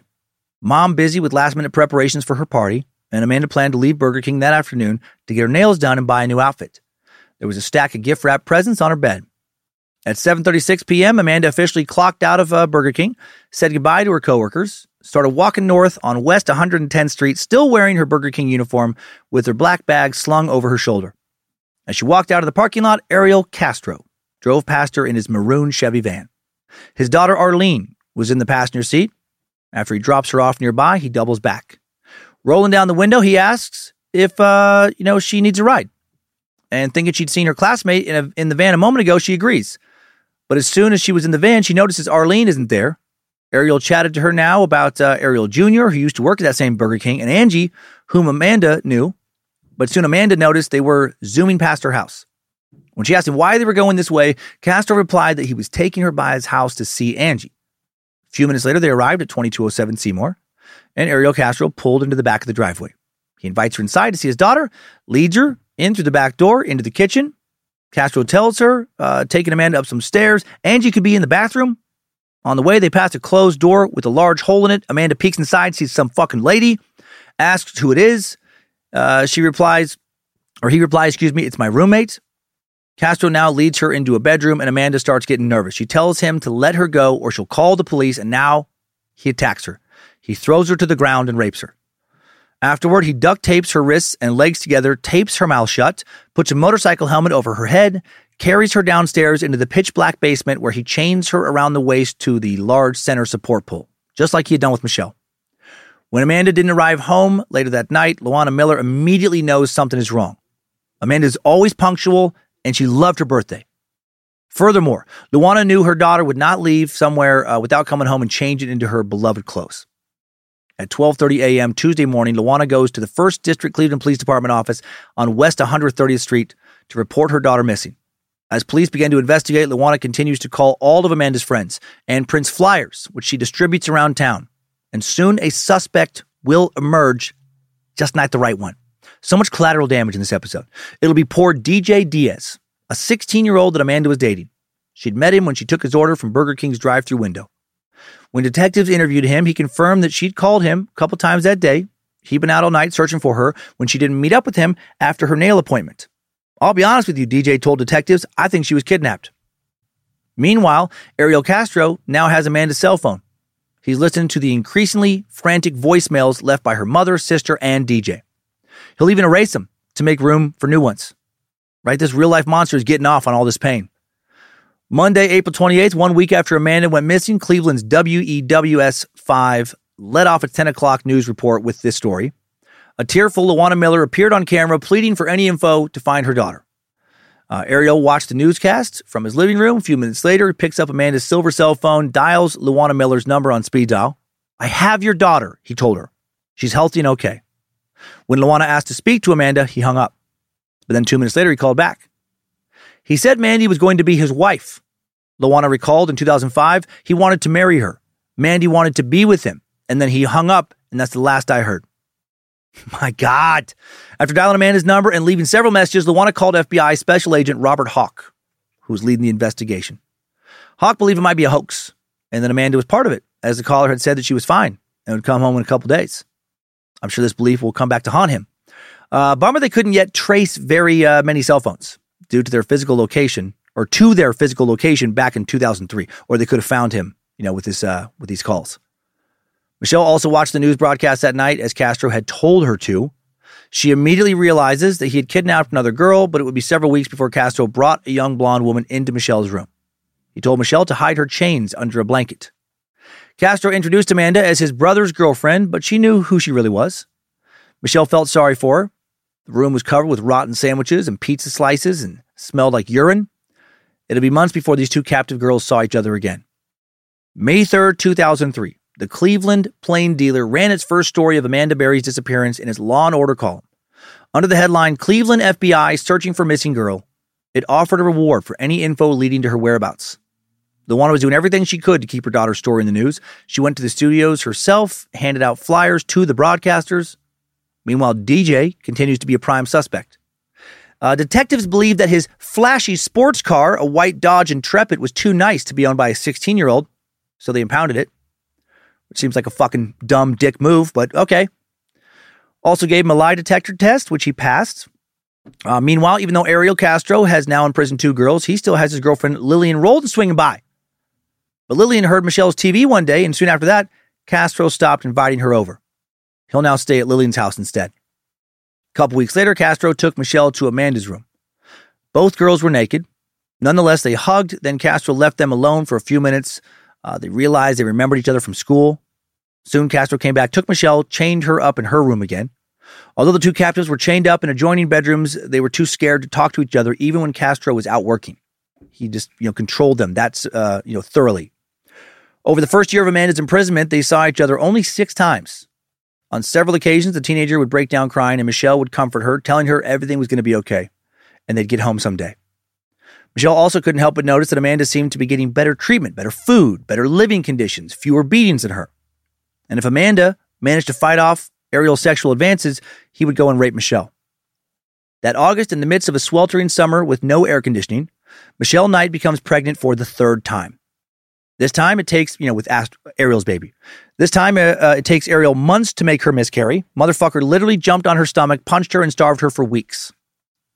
August 18th, 2003, almost four months after Amanda went missing, her mom holds a prayer vigil outside Burger King west on West 110th Street. By the time uh, that time, she thought Amanda must have gotten into a car with somebody she knew, and she knew that someone had Amanda's phone and was erasing her voicemails. Meanwhile, since Louwana was on the TV so much and Michelle had a TV, Michelle would blast it whenever Louwana came on. So Amanda in the joining room would be able to hear her mother.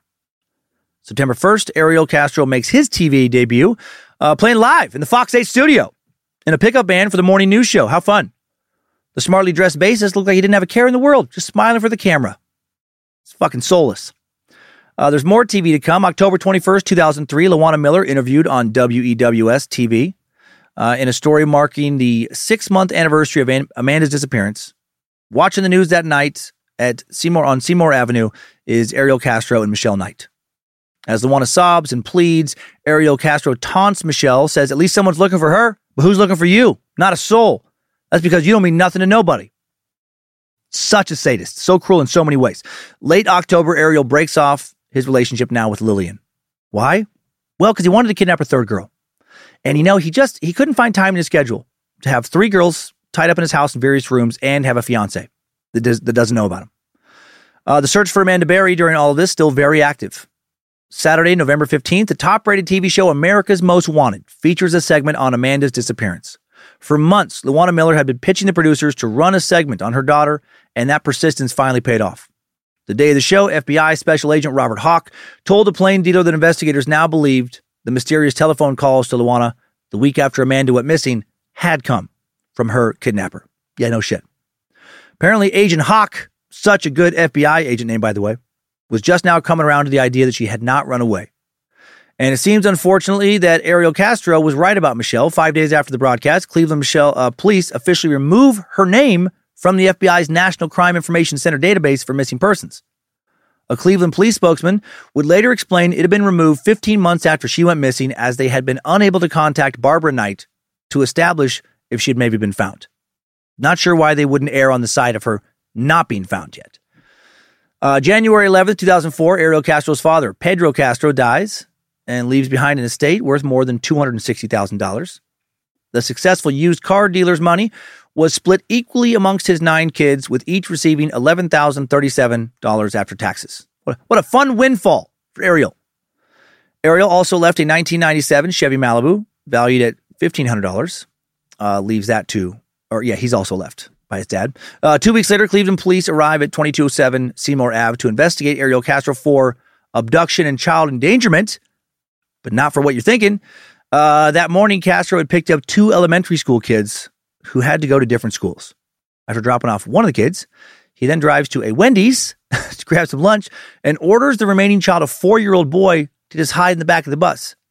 He screamed at this kid, Lay down, bitch! as he locked up the school bus and went into the restaurant. He just fucking eats his lunch while the scared kids hide in the back, returns to the bus, drives around for a while, and then drops off that kid at, at the elementary school. Two hours after picking him up. Why would he do this? He's a fucking lunatic. It's never made clear. Uh, Ariel doesn't answer the door for police, and then they never follow up.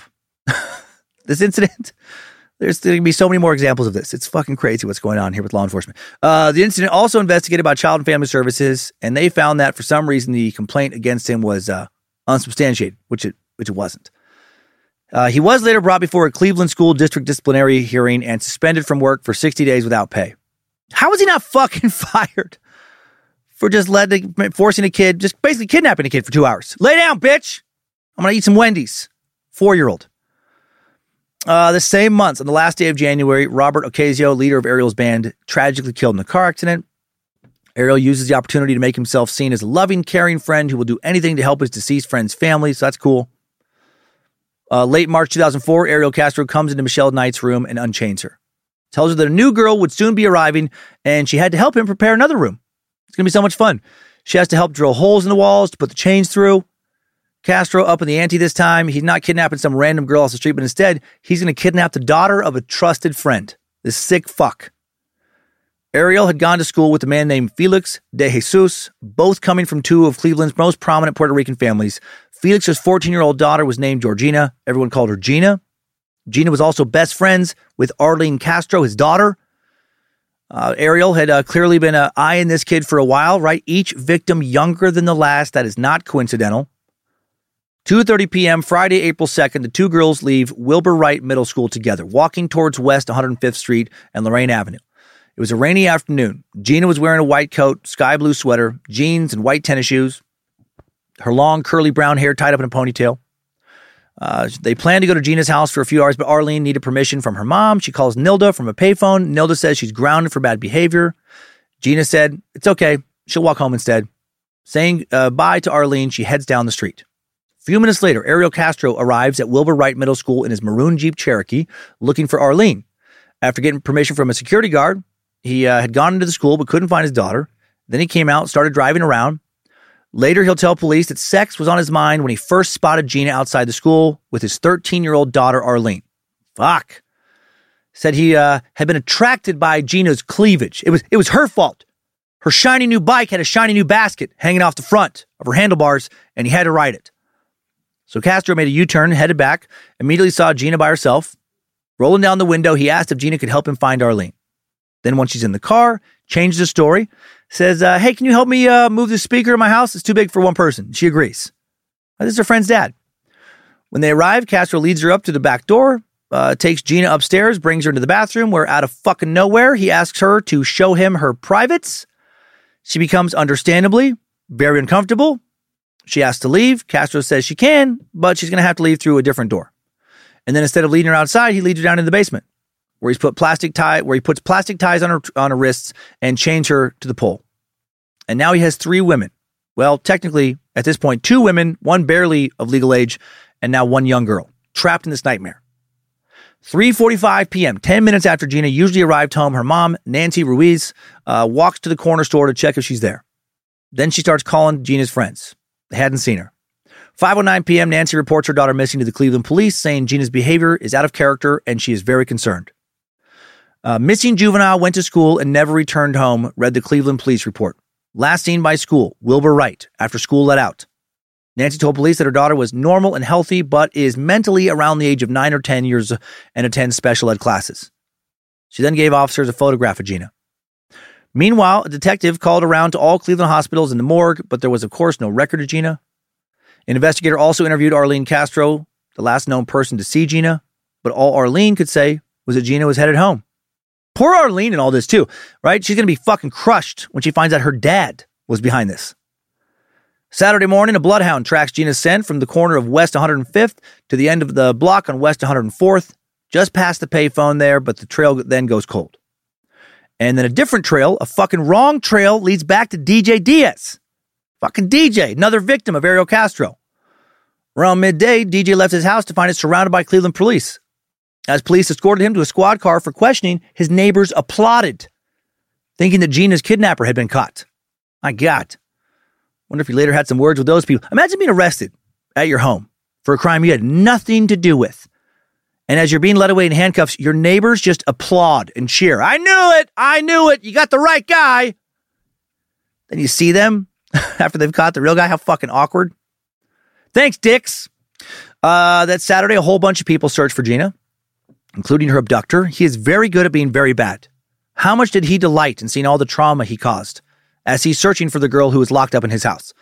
At 10 p.m., WEWS TV, uh, their news breaks the story of Gina DeJesus' disappearance, linking it to Amanda Berry's. Gina disappeared from the same neighborhood where Amanda disappeared almost a year before. On Sunday, April 4th, FBI now joined in the search for Gina. Her parents set up a command post at their house where flyers are distributed by friends and family. Now Ariel Castro starts to get paranoid. He thinks he may have gone a step too far. Late Sunday night, he writes a four page handwritten confession with numerous crossings out. Uh, if he did claim, or excuse me, in it, he did claim straight up that he was a sexual predator, but also accused his three victims of being pretty responsible for their own kidnappings. And he greatly downplayed the domestic violence he had dished out. It's, uh, so self serving. The confession reads like it does with so, so many of these pathetic assholes as, as some woe is me, narcissistic victim mentality, deflect the blame bullshit, right? It's everyone else's fault. Starts off confessions and details. To the best of my knowledge, I was born in Puerto Rico. you fucking knew you were born in Puerto Rico. I was a, such a weird way to start. To, to the best of my knowledge, I've had such a hard life. It's hard to keep track of where I was born and stuff. I was abandoned by my father and later my mother. My grandma raised me. I was abused sexually by the son of Luis and Felia. His name is Pucho. He penetrated my rear a couple of times. I was five or six years old. I soon learned how to masturbate. I was interested in sex at a very young age. Sex has always been a too big part of my life. I married at age 20. I lived a normal life with my wife and children. Mm-mm, no, you didn't. But my, but my marriage was a failure from the beginning. My mother was an abusive parent. Her ways of discipline were very bad, for this made me grow hatred for her. There were times I wished she would die. Anyway, my marriage was abusive also. My wife would hit on me and push me to the limit. Oh yeah, he, oh yeah, he was beaten by his mom and also his wife.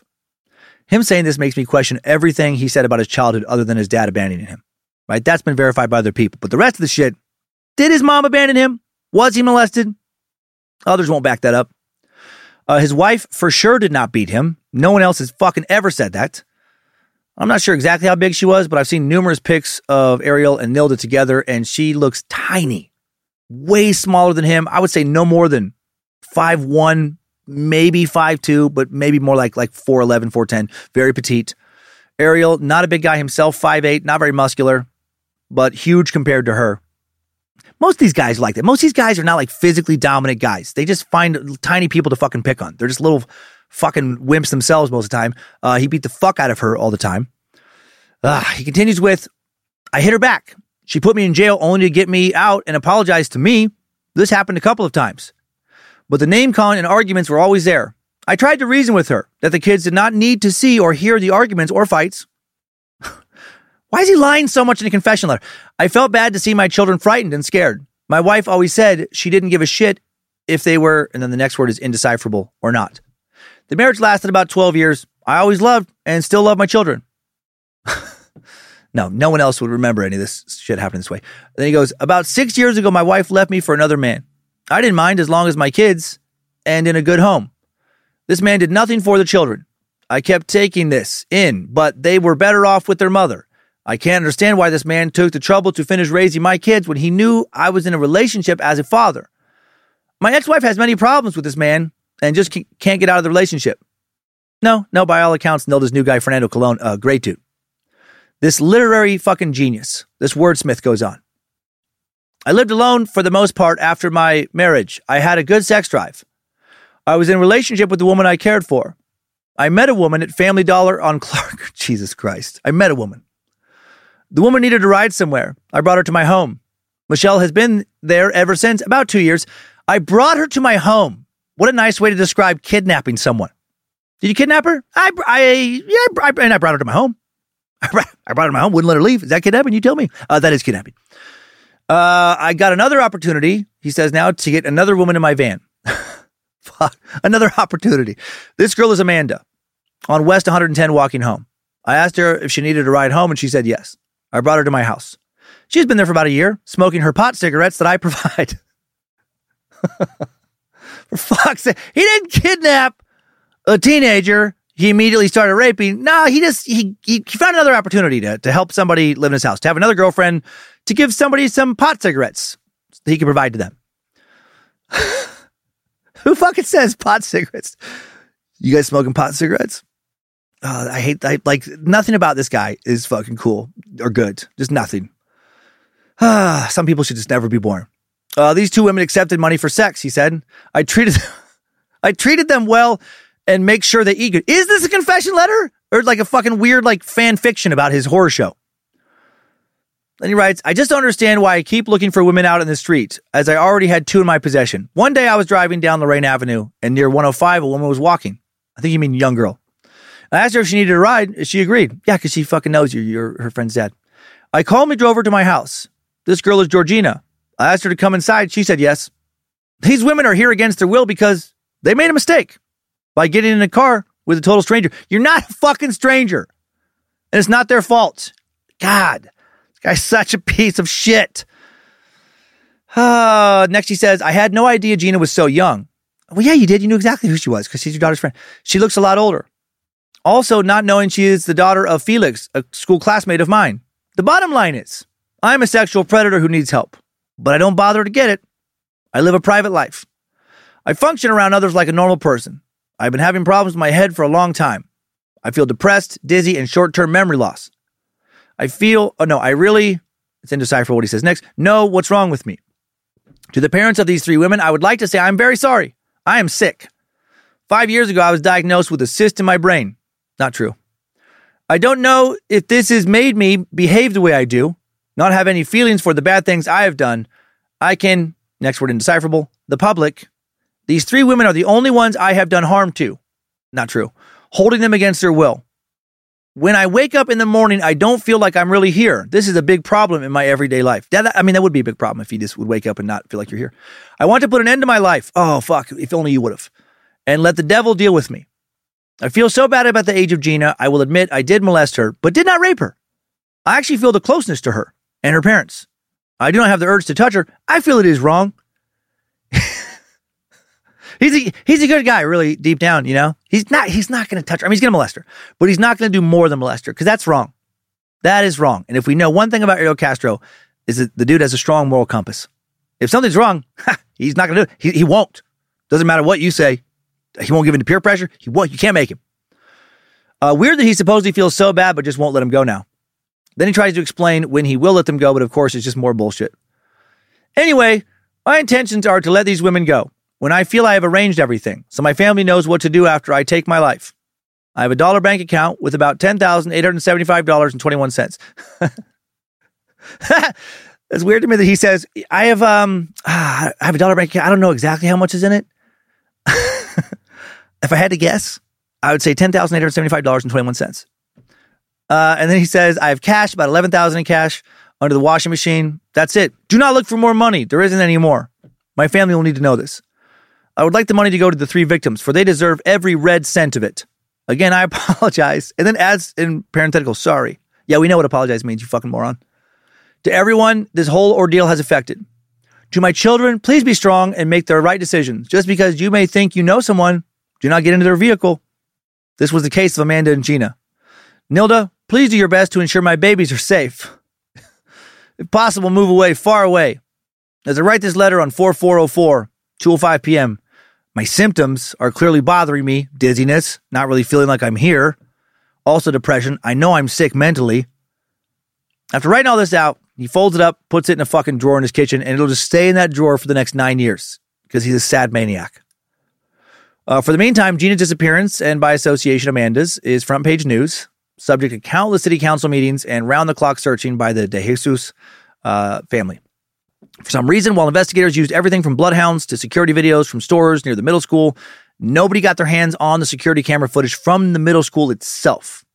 If they would have, they would have seen Ariel and probably saved these girls. I don't know what happened there. It's never explained. Maybe the footage was erased. Who knows? Maybe just incompetence. A lot of that is going on in this episode. April 9th, 2004, Castro calls the FBI to help the investigation. but not helped. He calls the he calls the FBI to throw the investigation off. He tells them Fernando Colon, his kid's stepdad, probably did it. This dude just loves to ruin lives. He said Colon had something to do with kidnappings, but then Colon uh, is uh, interviewed, passes a polygraph, and his car has no evidence of Gina DeJesus ever being in it. As an FBI agent is driving home later, Colon advises him to take a close look at Ariel Castro as a possible suspect, but the FBI never follows up on that tip. Once Castro uh, felt himself in the clear, he used some of his inheritance money to buy himself an SUV. Right? He, he needed something nice after all the stress he'd been under. He also pinned up one of Gina's missing posters in the bedroom where she was imprisoned, just to be a fucking dick, just to let her look at it. Simultaneously, Michelle began to piece together that the new girl in the house, whom she saw only a handful of times, was Gina DeJesus. Uh, meanwhile, that April, Amanda Berry turns 18, marking a year since her kidnapping. If she's dead, says Louwana Miller on a news broadcast commemorating the day, can somebody out there tell me I'm living in hell? Castro probably taped her saying that and then beat off to it a thousand times. First week of May, the FBI's Quantico based behavioral analysis unit, the BAU, arrives in Cleveland to build a psychological profile of who might have taken Gina. The unit, which specializes in missing children cases, advised that Gina's missing poster should be in both English and Spanish, and an aerial map of the path Gina took from Wilbur Wright the day she disappeared should be given to the media. All of that was done, but by June, things still not looking any better. June 1st, 2004, $20,000 reward offered for any info leading to the discovery of Amanda Berry or Gina DeJesus. Uh, a couple of days later, the 22 year old Bowling Green University journalism student, or a 22 year old Bowling Green University journalism student named Ariel Castro Jr., yes, this guy's son, writes an article for the Cleveland Plains community newspaper. He writes about how radically his old Cleveland neighborhood had changed since Gina had disappeared. Around this time, Ariel Castro, senior, brings Gina into the pink bedroom with Michelle. Several days earlier, he removed the small bucket Michelle had been using as a toilet, replacing it with a larger white plastic portable one. How compassionate. He orders Gina onto the dirty mattress with Michelle, padlocks a long rusty chain around Michelle's neck, and attaches the other end to Gina's ankle. When Gina asked how they were supposed to go use a toilet if her leg is chained to Michelle's neck, well, Castro unlocks the chains, shackles their feet together now instead, and leaves them there. Throws some t shirts and sweatpants on the bed for Michelle, who was still naked. Uh, the two girls would go on to develop a friendship of sorts. Ariel even gave them notebooks so they could keep journals, draw pictures. So weird. Most prolific writer was Amanda Berry, who would use the journals to mark the passage of time, chronicle her everyday life as a prisoner, as well as the horrible sexual abuse she was suffering. Her blue journal, as she called it, detailed her sexual abuse. Another called Miss Shady Handcrafted Items uh, contained her personal notes. And a black journal titled Love contained a passage in which she described herself as a prisoner of war and she wrote letters to her mom. Most nights, Ariel would come into the pink bedroom and rape Michelle or Gina as they gripped the other's hand for comfort. He would also beat them in front of one another, although Michelle would always be hit harder, it seemed. Uh, even so, Michelle would still try and jump in front of Gina and take blows for her. Uh, meanwhile, Ariel now starts acting strangely towards his daughters, Arlene and Emily. He's lavishing them with money, gifts, iPods, expensive clothes, even gives each of them $1,000 from his dad's will, and starts asking them some pretty fucking weird questions. Stuff like, Are you sure you started your period or did somebody stick their finger up your vagina? That's a direct quote. Are you sure you started your period or did somebody stick their finger up your vagina? Who fucking says that? What does that even mean? Does he want to go uh, take one of his daughters now? Just go full Fritzl? In late July, Ariel told Nilda uh, he still loved her, asked her to dump Fernando and move in with him. Uh, yeah, just have everybody trapped in the same house. Uh, Nilda tells him she'll never come back. Wednesday, July 15th, 2004, Ariel Castro brings Emily and Arlene into the Cleveland Police Department's first district station, and then they then they then accuse Fernando Colon, their stepdad, of sexually molesting them. Why would they say that? Because Ariel coached them to say that. That's how shitty he is. I don't know why that surprised me when I first read it. He's full evil. Nothing he does should surprise anybody. He bribes his daughters to say this shit about Fernando, part of a years long plan to take down Fernando Colon. But his plan had one problem. As Castro no longer had custody of his daughters, Nilda was then called in to sign a release form. When Nilda arrives at the police station, she's greeted outside by Ariel Castro, who's laughing. He's excited. He says if she goes along with the complaints, he'll buy her a new car. Thankfully, though, she turns him down. Then Castro suggested after Emily and Arlene talk to the police, they should all go out to dinner together. Nope, turns him down for that. Six days later, Ariel Castro now drives his daughters to the Justice Center, where they repeat the allegations to Detective Arthur King there. With their father looking on encouragingly, uh, they tell the detective how their stepdad had been touching them for years. Emily said in her statement, I was about eight or nine years old, and I woke up to him touching me under my clothes. We slept upstairs, they had a bedroom downstairs, and every night around 12 or 1, he would come into our room and just feel under my clothes. Arlene gave a similar statement, saying Fernando first molested her when she was seven or eight, and sadly, this time this bullshit works. Few hours later, police arrest Fernando Colon on suspicion of kidnapping and rape as he protested his innocence. When he was later released on bail, this poor motherfucker moved out of his house into a nearby hotel where he probably fantasized, I hope he fantasized, about killing Ariel slowly and painfully. Maybe with a blowtorch and a bunch of salt to rub in the burns. Uh, by the fall of 2004, life is going great for Ariel Castro. Not only had he successfully kidnapped three women, who he continues to rape daily, his vendetta against Fernando Colon is working like a charm, and he's uh, also ruining Nilda's life by doing that. Right? Oh, and work is going well. How fun. Despite his suspension for leaving that young boy in the bus, remember that? When he decided to head in, grab some Wendy's, lock a four year old in the bus, you know, yelling at him, lay down, bitch, before he shuts the door. Despite that shit, the Cleveland School District gave him a raise. He's making 17, 26 an hour now. So that's super cool. There's so many people making so many great decisions in this suck in Cleveland. It's a great city now. Maybe not so much 10 plus years ago. Inside 2207 Seymour, Castro now begins to refer to Amanda as his wife, gives her a new color TV. Most evenings, uh, Michelle and Gina will hear Amanda going downstairs to Ariel's room, where the two will spend hours watching TV together. Also, start taking Michelle and Gina out of the backyard to rape them on the ground now, uh, littered with barbed wire, rusty tools, decaying tarp, just, you know, shaking things up a bit just getting off on further defiling them. Also, maybe getting off on risking one of them yelling out, maybe being caught. Still, the neighborhood has no idea. However, some do wonder why he's bringing so much food into his house all the time. November 1st, 2004, grand jury indicts Fernando Colon, Nilda's husband, on 28 charges of rape, kidnapping, and molestation. the fucking irony. Ah, the case to the grand jury was based solely on Emily and Arlene's pressured statements set up by Ariel even though they couldn't give specific dates when the alleged molestations had occurred. This motherfucker was a wrecking ball, just damaging lives all around him. Then the next month, December 15th, Nilda swears on an affidavit, or swears an affidavit that accuses Ariel Castro of manipulating their two daughters to frame Fernando on rape and kidnapping. In the document, she outlines Ariel's years long record of abusive behavior and how he suddenly began to take interest in his daughters that past June. Something else weakened the case against Fernando. Soon after her stepfather's arrest, Emily Castro was expelled from high school, found a job a, as a cashier at Dave's supermarket, and went to go live with her Aunt Sonia. And you know who else was living with her Aunt Sonia? Fernando Colon, awaiting trial for allegedly molesting her. Uh, I feel bad for Nilda, Fernando, Nilda's kids, the three girls Ariel kidnapped, some of his neighbors, just so many people in this suck that he victimized. Jumping ahead to the following spring, April 2nd, 2005 marked the one year anniversary of Gina de, de Jesus' disappearance. That night, the family holds a vigil where Gina was last seen. A week later, FBI releases a sketch of a person of interest in the case wanted for questioning in connection with Gina's disappearance. The green eyed Latino man with the goatee had been seen near Wilbur Wright Middle School shortly before Gina went missing, described as being between 25 and 35 years old, weighing between 165 and 185 pounds, and about 5 foot 10. Height a bit off, could have been wearing, you know, I don't know, shoes with some thick heels or some boots but the sketch looked uncannily like Ariel Castro. Just a couple days later, April 21st, will mark the second anniversary of Amanda Berry's disappearance. Uh, she turned 19 a few hours later. And to celebrate her abduction, not her birthday, Castro gives his captives a special dinner with a cake. This motherfucker actually held an abduction celebration. Happy kidnap to you! Happy kidnap to you! Happy kidnap, dear Amanda! I'll never let you go! Like that kind of shit. This began a tradition of having a celebratory dinner on each anniversary of each girl's abduction, straight up psychological abuse. Over the next few months, Ariel Castro starts giving his captives a little more freedom, in strictly controlled doses, of course. No longer keeps them chained up all the time and they're free to roam around their darkened rooms. Weren't able to see daylight since he'd boarded up the windows, uh, couldn't use the bathroom, instead, plastic toilets in their rooms, which he rarely emptied.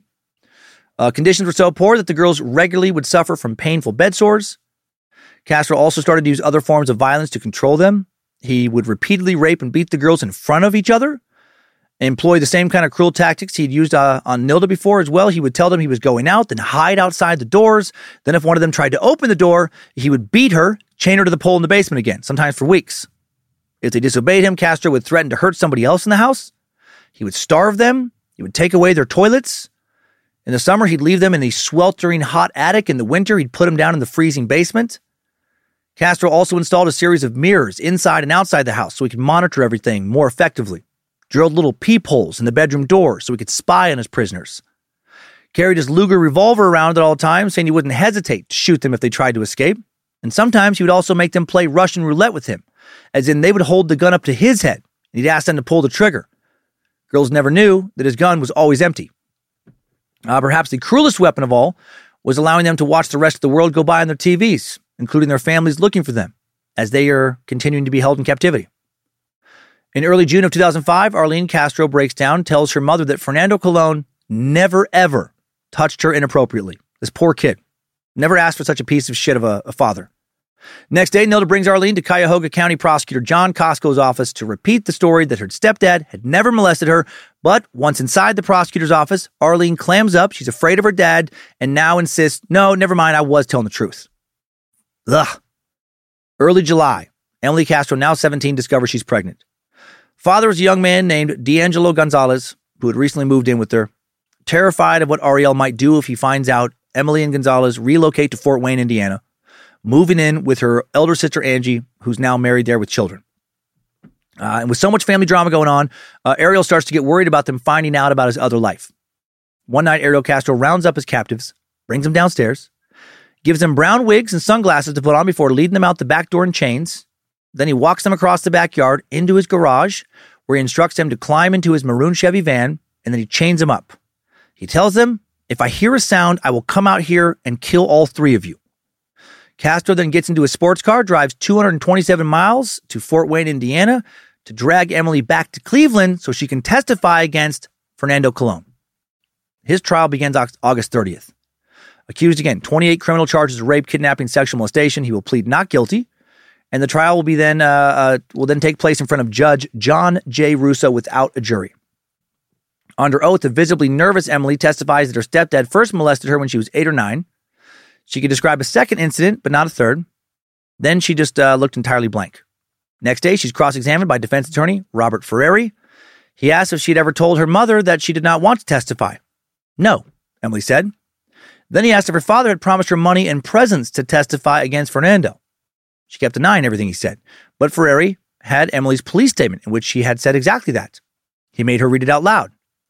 That afternoon, Arlene took the stand. She was a week away from her 15th birthday and testified that Fernando molested her since the age of seven. Ferreri then asked Arlene about her expensive cell phone. How had she gotten the money to pay for it? Of course, Castro bought it for her. Ferreri also uh, showed that it was Castro's idea that Arlene spend more time at his house, but she denied that her father had bribed her. Thursday, September 1st, Ariel Castro takes a stand to testify against Fernando. Dressed in a smart suit and tie, he looks relaxed, confident. The fucking balls on this guy and he testifies to some bizarre shit. You know, like the uh, like that he had one day come home back when he was married to Nilda to find Nilda in the bath, and then his half brother hiding upstairs in the attic. It's never happened. Uh, Castro testified that he had ordered his half brother downstairs and then demanded he unzip his pants and show him his dick. Castro explained, I just wanted to see if there was some kind of visual evidence that they were having sex. Totally. I mean, you know what? I think that is a pretty standard reaction.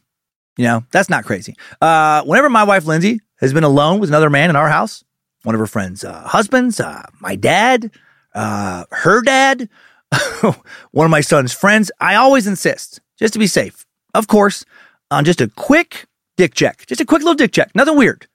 Just whip your dick out. Let me wipe my finger down the shaft. Give a little, give a little sniff, and just make sure everything's kosher. Can you imagine? Anyway, Castro, well, he doesn't have to imagine. Maybe he did weird shit like that. I don't know. Castro said he was so upset that he had left home for a day or two, uh, but he said he never laid a hand on her. After that incident, he said, in, incident, he said, uh, Nilda became more and more difficult to deal with. Indeed, she, uh, he said she had been the one to abuse him. According to Castro, it was Fernando Colon who had started menacing him. He's just a victim, you know. Castro explained because he's a security guard and he carried a weapon, he tried to intimidate me with it. He basically told me to stay away. Yeah, he probably did, and for good reason. Castro denied that his beatings had ever led to Nilda being hospitalized, saying she was not saying he was not responsible for her brain tumor. That after she she fucking threw herself down the stairs. Okay. Uh, that afternoon, the defense called Ariel uh, Anthony Castro Jr. as its first witness. The bearded 23 year old testified that his dad held a grudge, a long grudge against Fernando, and this brave young man, Hail Nimrod, said he didn't believe for a second that his sisters had been molested by their stepdad. Good on him. Truly impressive. Final witness for the defense is Nilda Figueroa, who told the court how she had left 2207 Seymour because of Ariel's horrendous abuse. She showed the judge a scar on her forehead from when Ariel, you know, beat her with the metal pipe. She testified that Ariel Castro brought their daughter's fancy or bought their daughter's fancy presents, expensive cell phones, iPods, and clothing in exchange for testimony. In Friday's closing arguments, Cuyahoga County prosecutor John Cosco asked what possible motive Emily and Arlene Castro would have to lie on the stand. Cosco answered, What reason would Castro, or he asked, excuse me, what reason would Castro have to do this to this guy?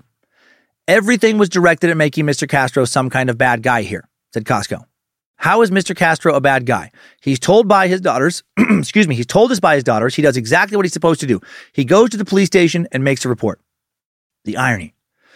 The defense attorney then calls Ariel Castro's sworn testimony outrageous. How do we know he was lying? Ferreri asked. His lips were moving. He said he had no idea why he would be brought into the court process. He never touched Nilda. He never threatened her. He never threatened the girls. I love Ferreri. Maserati Bugatti spaghetti, Maserati Bugatti spaghetti, Maserati Bugatti spaghetti, Luigi pizza pie. You get it. Or you're new here. Uh, Ferreri said there was no evidence they had ever been molested by their stepdad, questioning why they had suddenly come forward with their story after so many years. What we do have in the way of evidence, he continued, is that the dad is obsessed with their sexuality, obsessed with Fernando, asked them point blank, even to the point of being so bizarre and so intrusive and so violative. Via, it's like violation, but violative. Okay. Of personal self respect, of saying, well, you have your period. Is it your period or did somebody put their finger in there? Now it's time for the judge to decide. On Tuesday, September, September 6th, Judge John Russo convicts Fernando Colon of four counts of gross sexual imposition relating to Emily and Arlene Castro. Son of a bitch. Did acquit him of the remaining counts.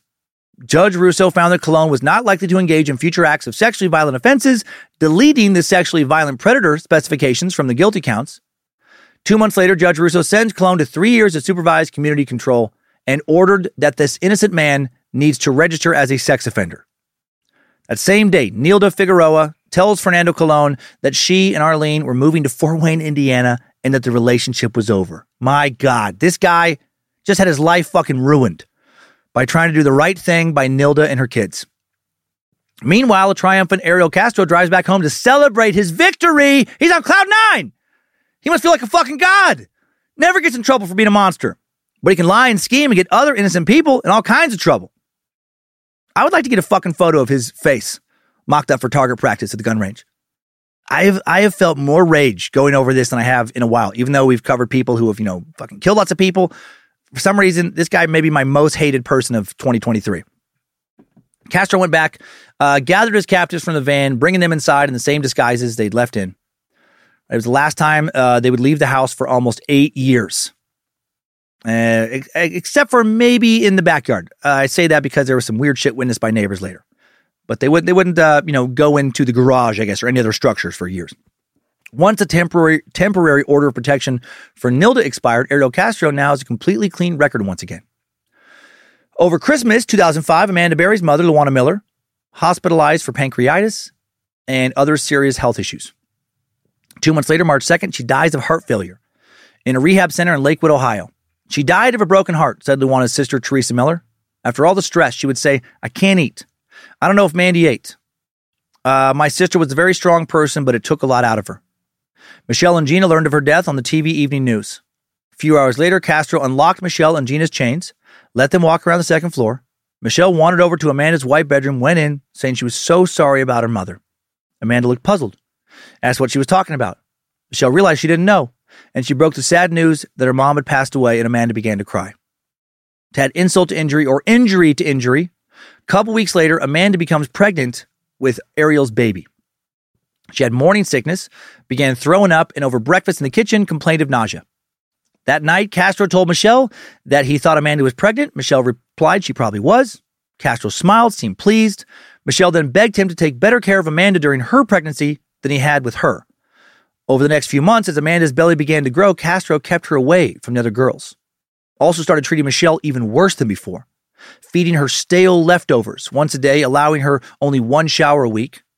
She was also now the only one he would physically hit, and she thought she knew why. Her spirit still wasn't broken. She defied him every chance she got, thinking of her baby.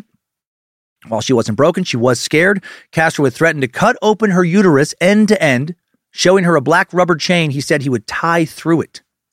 He hung that chain right in front of the door to the room uh, where she slept in to remind her. That summer, the summer of 2005, Michelle and Gina heard a child's voice downstairs. A few minutes later, Ariel Castro came into their room saying he was taking care of his eldest daughter's uh, eldest daughter Angie's young son and wanted to bring him upstairs. And then this psycho brought his grandson into Amanda's room, proudly introduced him, then brought him into the pink room to meet Michelle and Gina. So bizarre. Kid was so little, but they still held out hope that maybe he would realize something was off about all this and say something. And possibly he did. Several weeks later, according to Michelle, Ariel, uh, according to Michelle, Ariel Castro's two eldest daughters, Angie and Emily, arrived at 2207 Seymour to search the house. They brought along Angie's husband and Emily's boyfriend to help. Michelle thought, hoped, that they'd become suspicious that something bad was going on. Shortly before they arrived, however, Castro unchained all the women, marched them down into the basement, chained them to the pole in the middle, stuffed dirty socks in their mouths, said if anyone made a sound while the family was there, he'd kill them. A few minutes later, Michelle heard voices upstairs and a woman demanding that they that he unlock the basement so they could go down there. But Castro told his family that the basement was under renovation and it was flooded. For the next three uh, next three weeks, the women remained chained down in the dark basement. Every night, Castro would come down, take one of the girls upstairs to rape her, then bring her back down. Finally, Castro brought them all back upstairs, put Amanda by herself in the white bedroom, put Michelle and Gina in the pink one. In early December, as Amanda Berry entered the final stages of her third trimester, Michelle Knight also becomes pregnant for the fourth fucking time with Ariel's baby. After missing a period, Michelle told Gina that she was pregnant and terrified about what Castro would do to her this time. Uh, when Castro found out, he starved her for three weeks and forced her strangely to drink some soda. He thought that might cause a miscarriage. When it didn't, he kicked and punched her in the stomach until she did lose the baby. My God. Uh, Christmas Day, 2006. Amanda Berry goes into labor. Ariel brings her down into the filthy basement to give birth. After her contractions become stronger, Castro orders Michelle, still recovering from Castro aborting her own unborn baby against her wishes, into the basement to deliver Amanda's baby. In preparation, he had bought a black plastic children's swimming pool for Amanda to sit in so there would be no mess. Suddenly, Amanda pushed, the baby's head came out, but it started turning blue from lack of oxygen. Michelle said she had to get the baby out right now, push as hard as possible. The baby does come out, but it's still not breathing. Castro screams and Michelle tells her that it's her fault. Michelle begins breathing into the baby's mouth, doing compressions with her fingers. Then the baby starts screaming. She's alive. Michelle saved that baby's life. Michelle is so strong in the story, it blows my mind. Castro names the baby Jocelyn, uh, keeps the placenta in his refrigerator as a memento. I don't know, Psycho probably jerked off onto it later or something. Uh, soon he'll take him uh, off Amanda's chain so the baby won't have to see, you know, uh, her mom like that. Jocelyn will move into Amanda's room where Amanda will spend her days taking care of her. New baby seemed to raise everybody's spirits. Ariel Castro now saw his hostages and his new daughter as a family of sorts uh, which of course meant that he still didn't hesitate to beat them. But it was still, I guess, happier on the whole. Three months later, on April 4th, 2007, another Castro does something horrific. Ariel's 19 year old daughter, Emily, repeatedly slashes her 11 month old baby's throat with a knife. She had recently stopped taking her medication for bipolar disorder, believed that her boyfriend, D'Angelo Gonzalez, had slept with her two sisters and mom, and that all of them were conspiring to kill her and take her baby. Thankfully, at the time of this incident, Nilda is there, grabs her granddaughter out of Emily's arms, runs into the street, screams for help.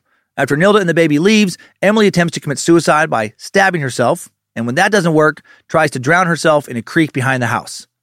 Meanwhile, out in the street, Nilda desperately flags down a young student named Heather Powell, shows her the baby, bleeding from deep cuts to her throat. Heather thought the baby had been bitten by a dog, called 911, uh, and reported an animal attack. A passing nurse attempted to stop the baby's bleeding with a tool, a towel, excuse me. After the paramedics and uh, police arrived, Emily gave herself up, covered in blood, mud, and water, arrested for attempted murder and battery. Next day, Emily told detectives about her delusions and how, uh, if she was going to be murdered, she wanted to take her baby with her. Uh, thankfully, her baby will survive.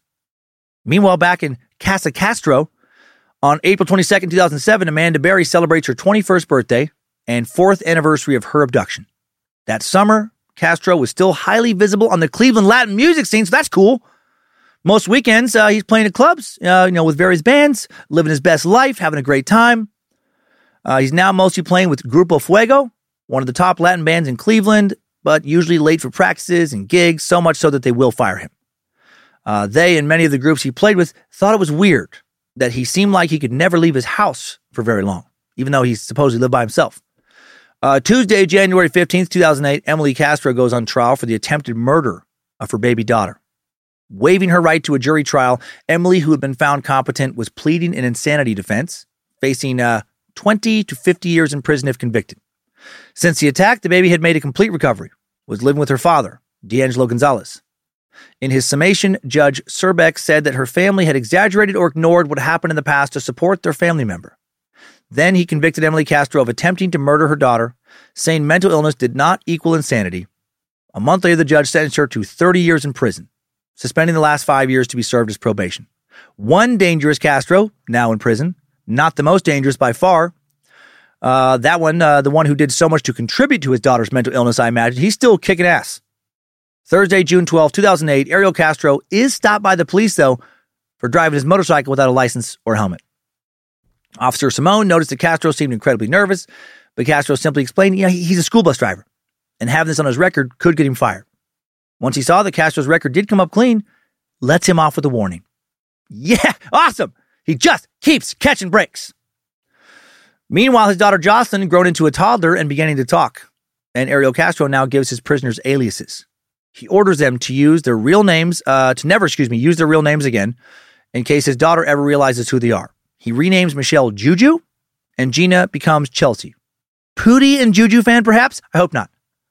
I don't want to imagine him enjoying America's premier early 20th century comic book. Too little, too little, Pootie. Put it in your lunchbox, Shirley. I don't want him enjoying those fucking well crafted lines. Amanda, for some reason, gets to keep her name.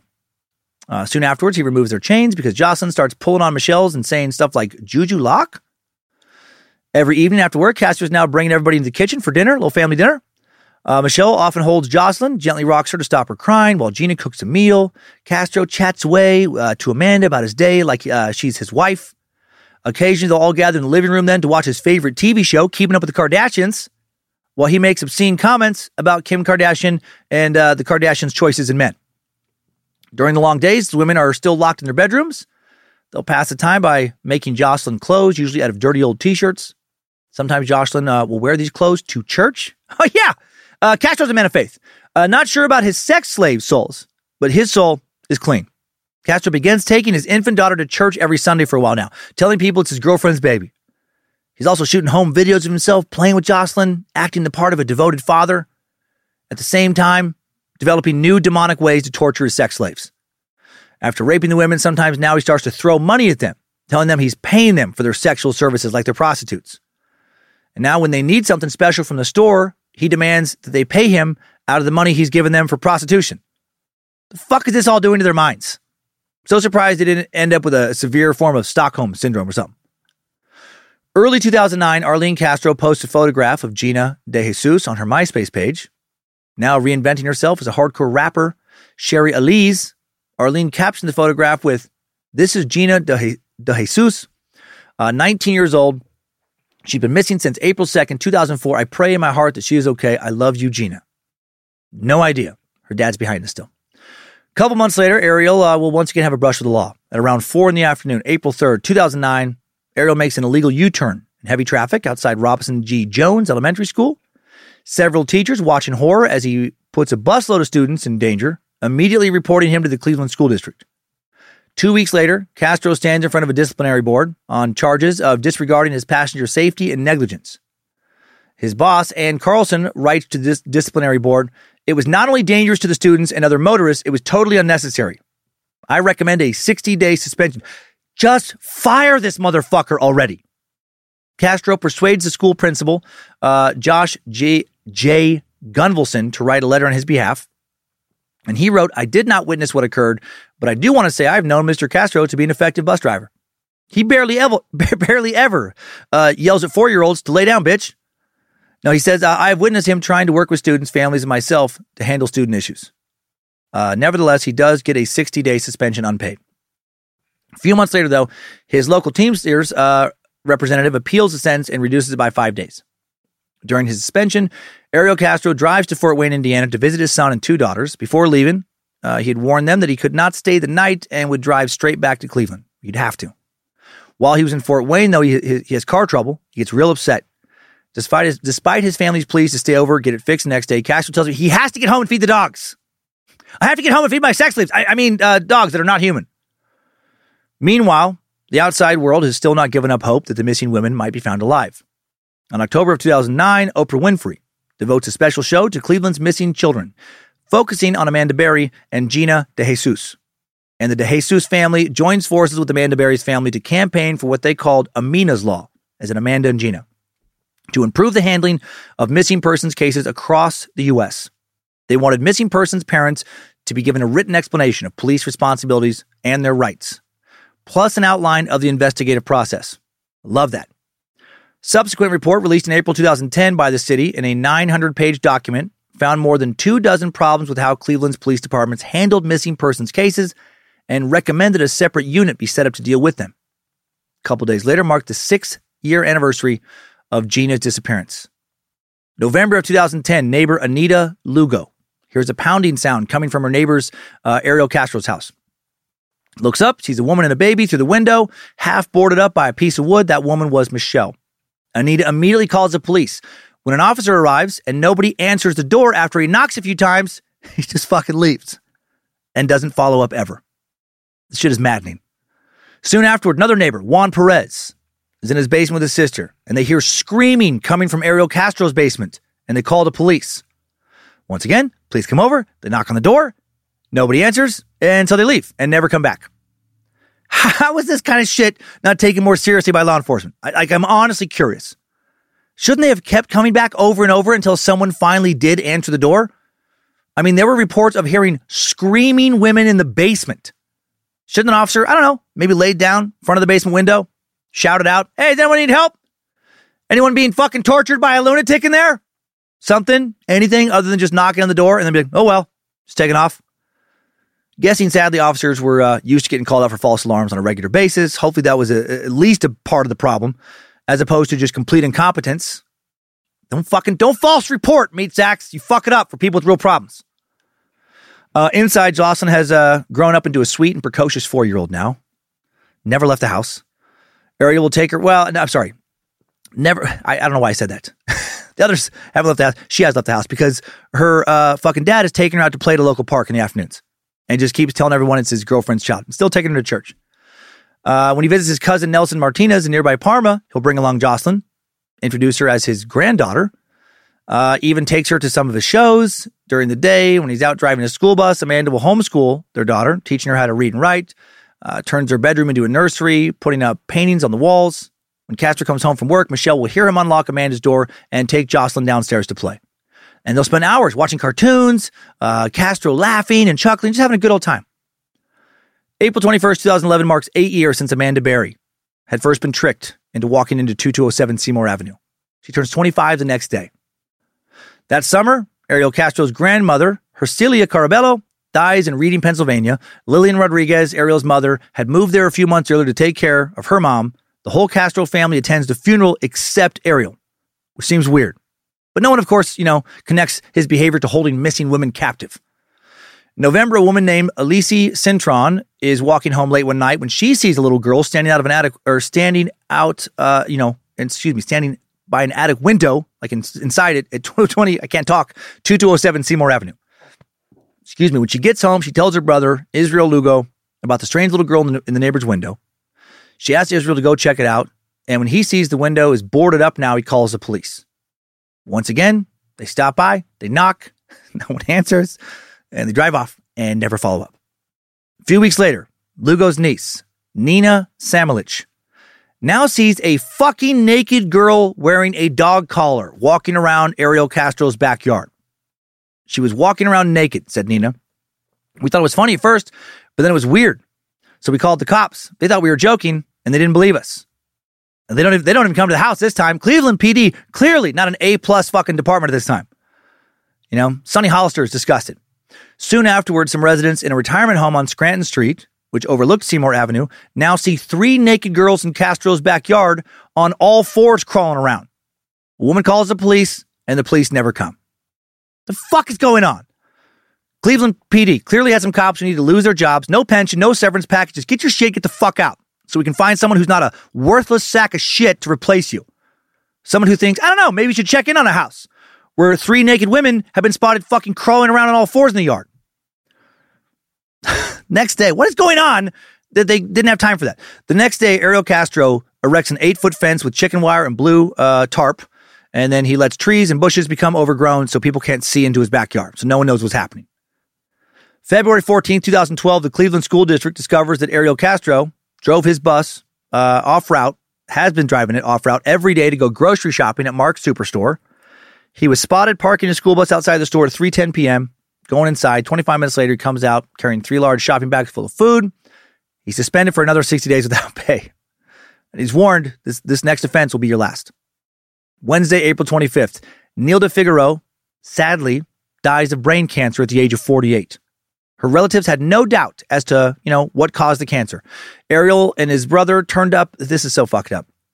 Ariel and his brother, not invited, turn up at Nilda's wake, and to the horror of her family, drink heavily and crack jokes. How is this allowed? He's not a physically intimidating dude. How did no one ever just fucking beat his ass? Meanwhile, during the long hot summer of 2012, Michelle and Gina get hit by bedbugs. Ariel Castro had originally found their filthy mattress in an alley.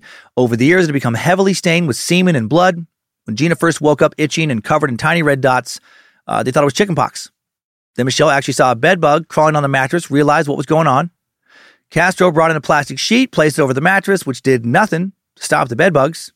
The two women continued to spend the sweltering summer uh, being eaten alive by bed bugs and now sweating on a plastic sheet. In September, Michelle becomes pregnant for the fifth time by Ariel Castro. Soon after, Castro brings home some hot dogs slathered in mustard because Michelle very allergic to mustard. At gunpoint, he makes her eat the hot dogs. Immediately, her face swells up and she can't breathe, and he locks her in a, in a room.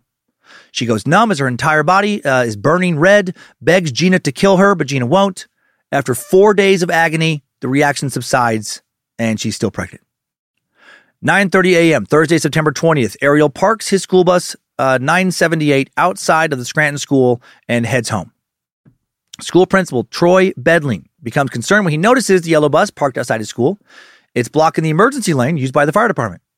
After making repeated appeals to the driver on the school's public address system, as well as checking all the restrooms for him, as well as going inside the bus, which is empty, he calls the Ridge Road Bus Depot to report an, ab- an abandoned bus. Uh, four hours after leaving it abandoned, Ariel returns, drives it away for his afternoon route, and then is ordered to appear at another disciplinary hearing. It'll take place October 4th, then November 6th, finally fired after nearly 22 years of service.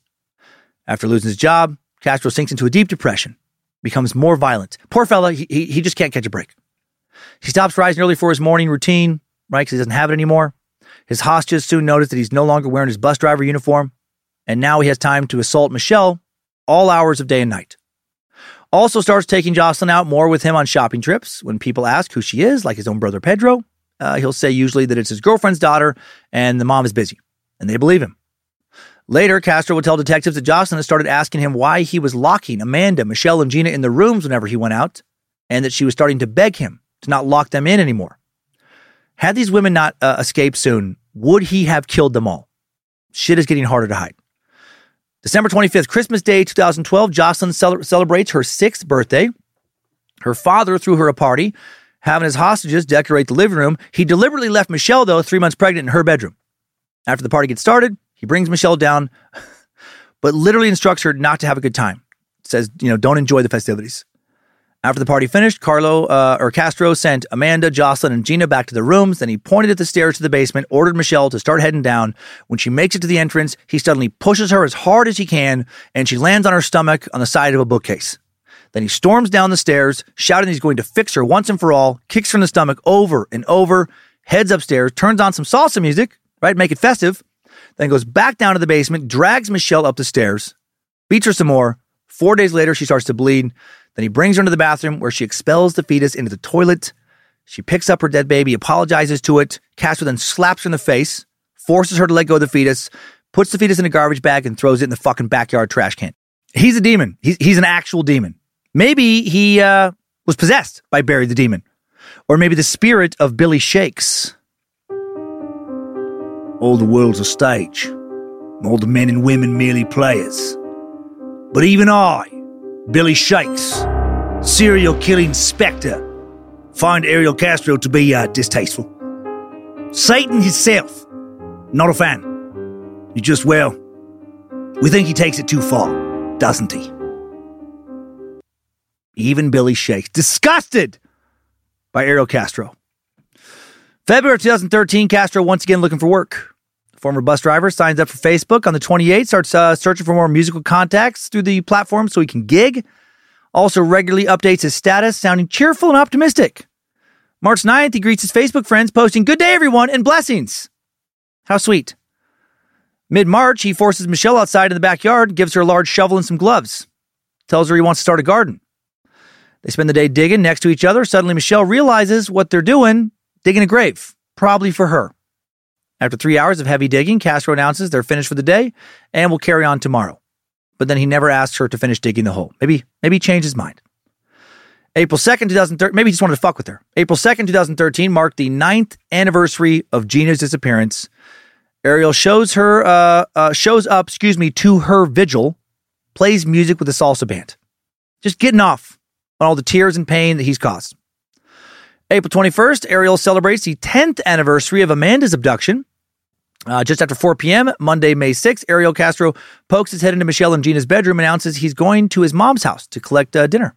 That's nice. It's, uh, that's what's said in the source to collect dinner. Maybe have dinner. I don't know how you fucking collect dinner. Uh, just grab some, bring it back. I don't know. Soon afterward, little Jocelyn starts running up and down the stairs yelling, Daddy's gone to grandma's house. Daddy's gone to grandma's house. Uh, she then r- runs up to her, to her mom's room saying, Daddy told me to come up here and stay. Amanda's initial reaction was to lie still, not do anything. Uh, right? Uh, maybe it's another one of his traps. See if she's going to try and to escape. Eventually, she peeks outside, though, and sees that Castro's blue sports convertible has gone. Her bedroom door is not locked, as it usually is. So she opens it, goes downstairs, tries the front door, which is usually locked. To her amazement, now it's unlocked. Taking a big breath, she opens the door, but the three panel uh, screen door in front of it is chain locked. Outside, though, she can see a woman sitting on a neighboring lawn, which is pretty fucking awesome. Her name, Aurora Marty. Around 5.15, Aurora Marty had dragged her green plastic chair onto her neighbor, Alta Altagracia Tejada's stone porch for a chat. Soon another friend, Angel Cordero, had joined them. Aurora, a 76 year old grandmother among the first wave of Puerto Rican immigrants who settled into the booming steel town after World War II. Suddenly, a frantic scream pierces the evening calm. It comes from the White House across the street, flying a Puerto Rican flag. Aurora looked up to see a woman's hand frantically waving through a narrow gap in the front screen door. Help me, I'm Amanda Berry, the woman screamed. Amanda Berry's dead, Aurora shouted back across the street. Everybody knows that. What a weird interaction. No, the woman shouted, I've been kidnapped in this house for 10 years by Ariel Castro. Aurora had known Castro for more than 25 years, and she liked him, but also knew he had a temper. She and the others now cross the street towards Castro's house. Angel says they uh, shouldn't get involved in Ariel's business. Shut the fuck up, Angel, you weak minded bitch. Aurora, not a silly little bitch, but instead a boss bitch, insists on helping the woman, telling Altagracia to stand lookout in the middle of the road, warn them if Castro returns. Aurora and Cordero then come up on the porch, try to wrench the glass storm door open, with Amanda pushing as hard as she can from the inside. Kick it, kick it, Cordero tells her. Storm door is, cha- storm door is chained shut, though, and won't budge. Two doors away, a neighbor named Charles Ramsey eating a burger on his porch. Here's this commotion. At first, he thinks someone has been hit by a car, but after seeing Aurora and Cordero rush across the street, he comes over to help the screaming woman. He and Cordero begin kicking the bottom panel of the screen door together until it finally breaks. Holy shit. Just like that, it has happened. Amanda Berry now crawls out into the bright sunlight wearing only a filthy white tank top and blue slacks. Few moments later, little girl crawls out behind her in a black wig and pink tights. Let's get out of here, Cordero tells him, because if Ariel comes back, he's going to kill us all. Shut the fuck up, Angel. After picking up the little girl, Amanda Berry runs across the street to Altagracia's porch, yells for a phone to call 911. The child is hysterical, screaming, Daddy, Daddy, Daddy! At one point, she tries to run back in the house. Angel then hands Amanda her phone. Amanda calls 911, reports she's been kidnapped and missing for 10 years. Few feet away, Charles Ramsey also calls 911, speaking to another dispatcher on his cell phone. I fucking love this man, by the way. Charles Ramsey, Aurora Marty, couple of heroes. Hey, check this out, Charles said. I just came from McDonald's, right? I'm on my porch eating my food, right? This broad is trying to break out of this fucking house next to me. She's like, this motherfucker's done kidnapped me and my daughter, and we've been in this bitch. She said her name was Linda Berry or some shit. I don't know who the fuck that is. I just moved here, bro. I love this guy's quote. He gives a lot of extra information that they don't need. He sounds like I do when I try to order stuff. Lindsay makes fun of me so bad when I order food at restaurant. I don't know why. I panic every time, even though I know exactly what I want. And I start giving a lot of unnecessary information like, I'm just tired. I don't know. I'm so, so hungry early. They're like, they don't fucking care. Lindsay will talk to me. She's like, they don't care about your stat, your status. They just want to know what you want to eat. Just give them that info and nothing else. Love Charles. Cleveland police officers Anthony Espada and Michelle Tracy are in their squad car on Lorain and 25th Street. Code 1 alert comes in at 5:52 p.m. Dispatch tells them she's just received a call from a hysterical woman claiming to be Amanda Berry. They knew it could be her, but they were heavily skeptical. The story had been such an enduring mystery that some crazy people were bound to have heard it and potentially incorporate it into their delusions. Officer Tracy then turns on the overhead siren, flashing lights, hits the accelerator, races towards 227 uh, Seymour 2207 Seymour Avenue. When he arrives, he sprints straight to the house. He runs right by a crying Amanda Berry. He quickly knocks on the broken door. When after two seconds no one answers the broken door, he sprints back into his squad car. He passes right by Amanda to get back there, and then drives back to the station. False alarm! I I I, I followed protocol. I knocked I knocked on the door. No one answered. So you know, just somebody yanking our chain. What can you do? Like we always say here, all you can do is knock, really. It's literally the only thing you can do is just knock. And if no one answers, there's been no crime. And you just try to forget about it. No, he approaches Amanda and the neighbors, and his first question is simple Was there anyone else in the house? Yes, Amanda said. Gina DeJesus and Michelle Knight. After Ariel had left uh, for his mom's, Michelle and Gina had turned on the radio. They heard Jocelyn run into Amanda's room, yelling something about daddy. Then the sound, sound of footsteps going downstairs. Michelle assumed that Castro had summoned Jocelyn and Amanda to hang out as a family, had no idea what's really going on, what's about to happen. Michelle now hears pounding. She tells Gina to turn down the radio and waits terrified, thinking that somebody was going to break in, somebody bad. Then there's a loud, explosive noise downstairs as officers Tracy and Nan bust in. Gina and Michelle, they don't know who's coming in. They're scared. The officers don't know where the women are. Although it's bright and sunny outside, the inside of the house is pitch dark. All these windows boarded up. Officers Tracy and Nana go down to the basement. Officers Espada and Johnson go up to the second floor. Espada yells, Cleveland police! Cleveland police! as he climbs the stairs. No answer. Gina and Michelle huddled behind a dresser. So many years of manipulation, brainwashing, beatings. They don't trust anybody. They don't trust the police. Uh, somebody saying that they're the police. Excuse me, rather. But then they hear a police walkie talkie, and seconds later, the door opens. Johnson and Espada come into the room, guns drawn, and Michelle jumps into Espada's arms. Meanwhile, 555, the APB goes out to pick up Castro immediately. Several minutes later, officers Brill and Hageman spot his distinctive blue Mazda Miata a few blocks away. They follow for a couple minutes, watch as it pulls into a McDonald's parking lot, and it's fucking go time. Officers walk over to the car, ask Ariel Castro, who is driving, for his ID. When they realize his younger brother Onil is in the passenger seat, they draw their guns. The Castro brothers are then separated, read their rights, and handcuffed, taken to police headquarters. When they arrive, Ariel Castro looks unfazed, doesn't say a word, but his visibly nervous younger brother is talkative. If there's something going on, Onil tells officers, you have to talk to Pedro about it. He's at our mom's house on Hyde. But their brother Pedro, not going to be much help. Apparently, Pedro had passed out drunk at their mom's house after lunch. What a fucking family. It's nothing but champions. A few minutes later, officers arrest him too. All three brothers then fingerprinted, dressed in orange jail scrubs, taken to the Cleveland City Jail. Back at the house, Michelle Knight, refusing to let go of the police officer, keeps repeating, You saved us, you saved us. A few minutes later, they try to coax Gina out. None of them recognize the emaciated, cropped haired girl who emerges from the shadows. She looks nothing like her missing posters. Both are taken out to the ambulance, waiting on the street, where they begin to tell the police their stories. How Ariel Castro had lured them into his house so long ago. They had to explain all of Jocelyn's life story, how she'd been conceived from rape, born in a basement, never seen a doctor, dentist, or any other medical professional. And they talked about Michelle's multiple miscarriages. After barely scratching the surface to the extent of their abuse, all four taken to Metro Health Hospital. Soon, another person will arrive on the scene, FBI agent special or FBI special agent Andrew Burke of the Violent Crimes Task Force. He'll oversee the investigation, soon to become one of the biggest Cleveland has ever seen. Their aim seems deceptively simple, investigating how Ariel Castro could have possibly snatched three women, three women off the street and kept them hidden for a decade. But not so simple. The sheer amount of time meant that they had a decade of phone records, receipts, DNA evidence, testimony to sort through before they could put together their case. A massive endeavor. Uh, and he would oversee the process of reuniting Michelle, Amanda, Gina, and Jocelyn with their families, and also protecting them from the media onslaught. At the hospital, the four victims were examined by the emergency physician on duty.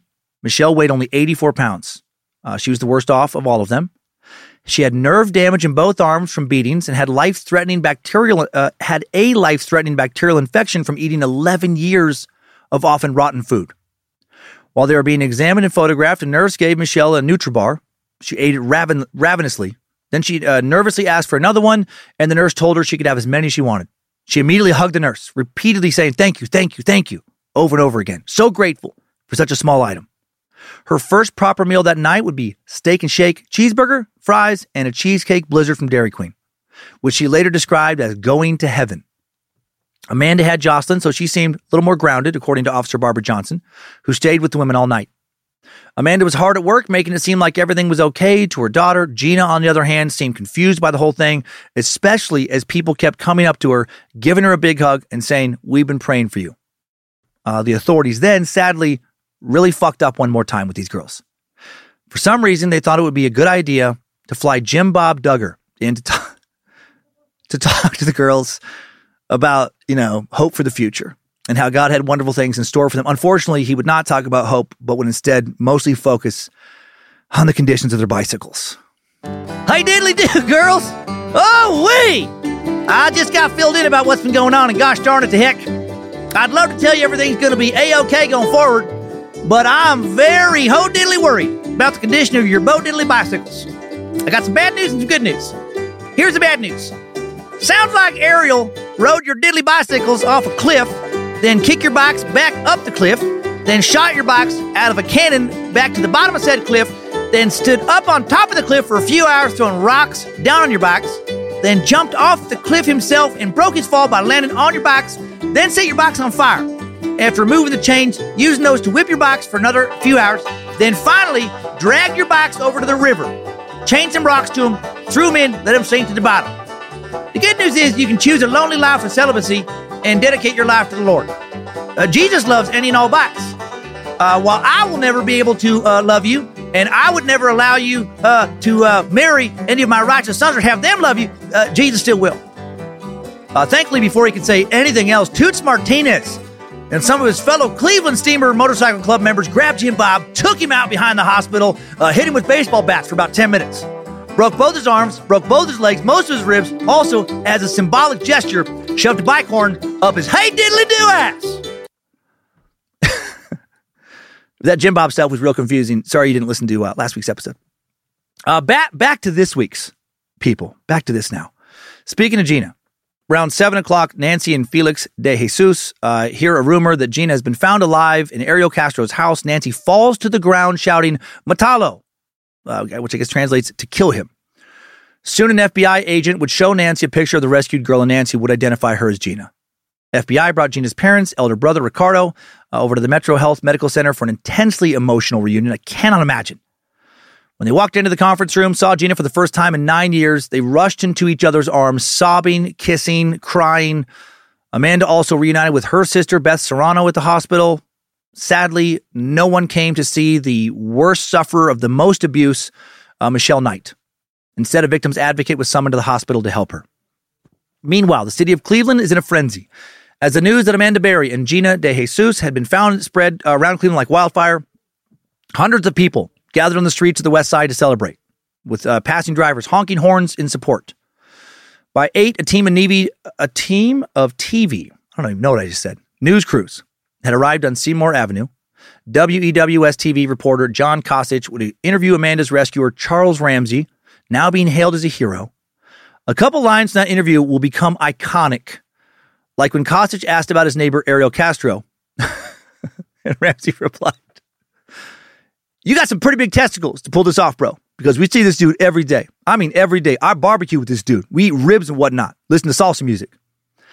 Kosich asked about the girl's reactions to being outside the house in the sunlight. Ramsey replied, Bro, I knew something was wrong when a little pretty white girl ran into a black man's arms. Something is wrong here. Dead giveaway. Dead giveaway. Within minutes, that interview goes viral. And then a remix of the interview goes more viral. And I have to play it for you. It's, you know, this is obviously such a fucking tragic nightmare of an episode but at least uh, some joy, I guess, came out from Charles Ramsey. This is just ridiculous. This little remix. I'm talking with Charles Ramsey. He's a neighbor. Uh, t- walk me through again what happened this afternoon. I knew something was wrong when a little pretty white girl ran into a black man's arms. Dead giveaway. Dead giveaway. My neighbor got big testicles because we see this dude every day. We eat ribs with this dude but we didn't have a clue that that girl was in that house.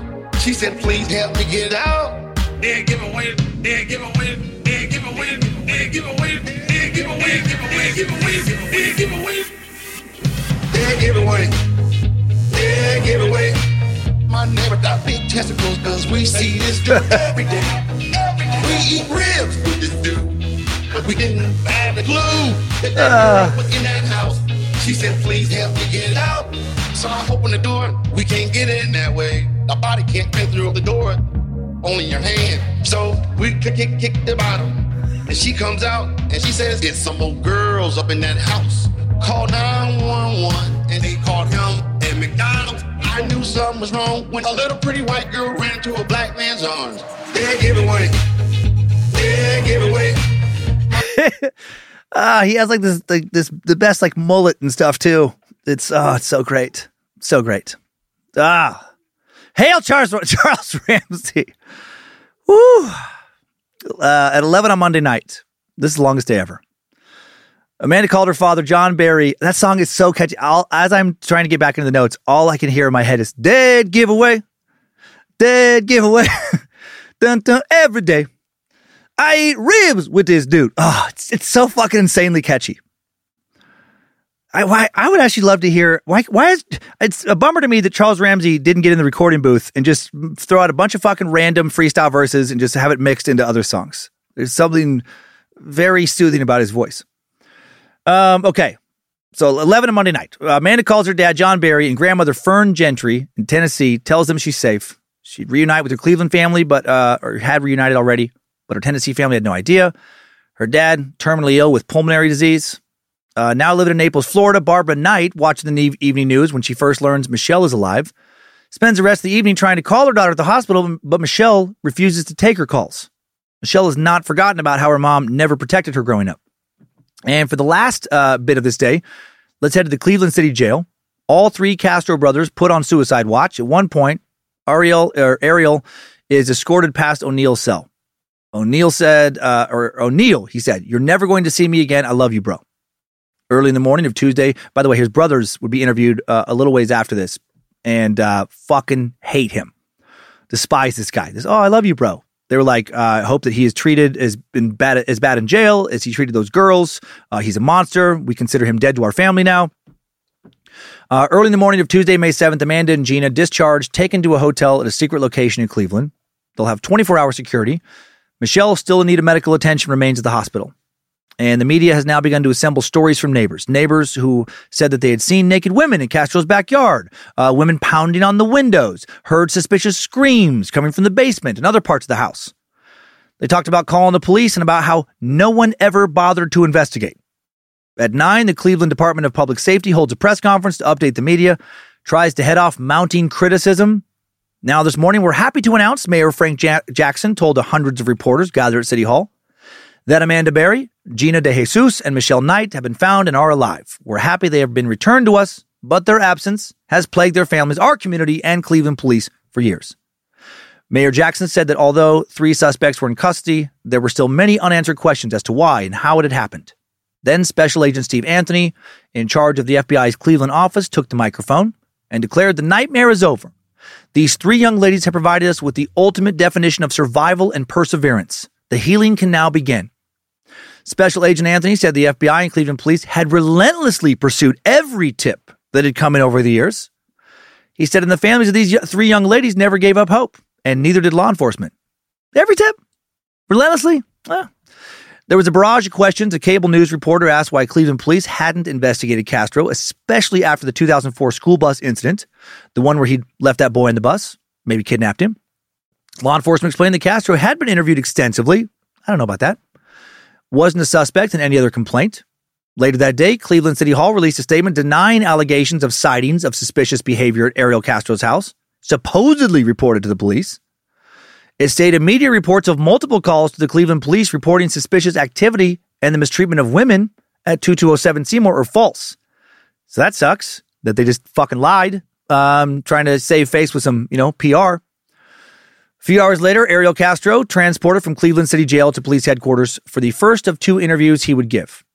Deputy Sheriff David Jacobs of the Cuyahoga County Sheriff's Office was in charge of his interrogation and mapped out a careful approach. Because of the extent of the crimes, the media scrutiny, uh, this was, you know, very high pressure. After reading Castro his Miranda rights carefully, Jacobs began questioning him about each of the women in the uh, order he had taken them and was surprised by how much Castro wanted to talk. Even referred to himself several times as a sexual predator, used the word abduct, admitted he'd done it all purely to satisfy his sexual needs. Also made sure to say he had acted alone, that his brothers didn't have anything to do with it. Uh, but Ariel, being Ariel, did tell a shitload of lies as well. Told Jacobs that he and Michelle Knight had consensual sex from her 2002 abduction until, you know, a week before his arrest. He claimed she'd only uh, told him of one pregnancy when the two of them had devised a plan for her to go on a tea diet for several days, as well as knee bends and jumping jacks so she'd miscarry. At one point in the interrogation, Castro said he realized he was in big trouble. He said, I know I'm going away for a long time. During the next session, he told Jacobs that all that he wanted all his money and property to be divided amongst his victims, who, whom he identified through photographs. And he expressed surprise that he had not been caught earlier. He was also questioned about his 2004 confession letter, which had been found by detectives the previous night near the kitchen counter sink. He admitted writing the letter saying he had done so in the event that if something happened to him, people could see that he had been a victim as well. Fuck this guy. I think he lost the right to claim being a victim the first time he beat the shit out of Nilda. Uh, back at Seymour Avenue, detectives were now picking apart the house to see what they can find, thinking that there was a strong possibility they might find bodies hidden somewhere. They wouldn't find those, but they found so much other shit. Uh, when Special Agent Andrew Burke arrived at midday, more than 300 pieces of, pieces of evidence, including yards of rusty chains, ropes, bondage material, uh, had all been removed in plastic bags for forensic testing. Uh, they looked at how Castro had altered the architecture of the house to completely hide the existence of certain rooms, how he had installed restraints and locks, and they saw the sad bedrooms where the women and Jocelyn had spent the last decade. Also, that day, someone would finally come to see Michelle, her brother Freddie Knight. Uh, Barbara will fly to Cleveland, but will complain to reporters how she hadn't seen her daughter. Interviews, both by the media and police, will continue for days. Wednesday, May 8th, two days after escaping, Amanda Berry returns home to her sister's house on West 111th Street. Three hours later, Gina DeJesus comes home too.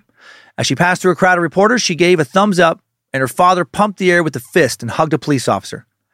Gina wouldn't go to her bedroom, though. It reminded her too much of the room she'd been imprisoned in. Instead, she'll stay on an inflatable mattress in the living room with her family. Barbara Knight also finally allowed to see her daughter, but tempers reportedly flared and Michelle was asked to leave. Or Michelle asked, excuse me, Barbara to leave. That afternoon, Ariel Castro was charged with four counts of kidnapping and three counts of rape. He'll be charged with so much more soon. Uh, he's arraigned the next day in Cleveland Municipal Court with a bond of $2 million on each of the charges, totaling 8 million.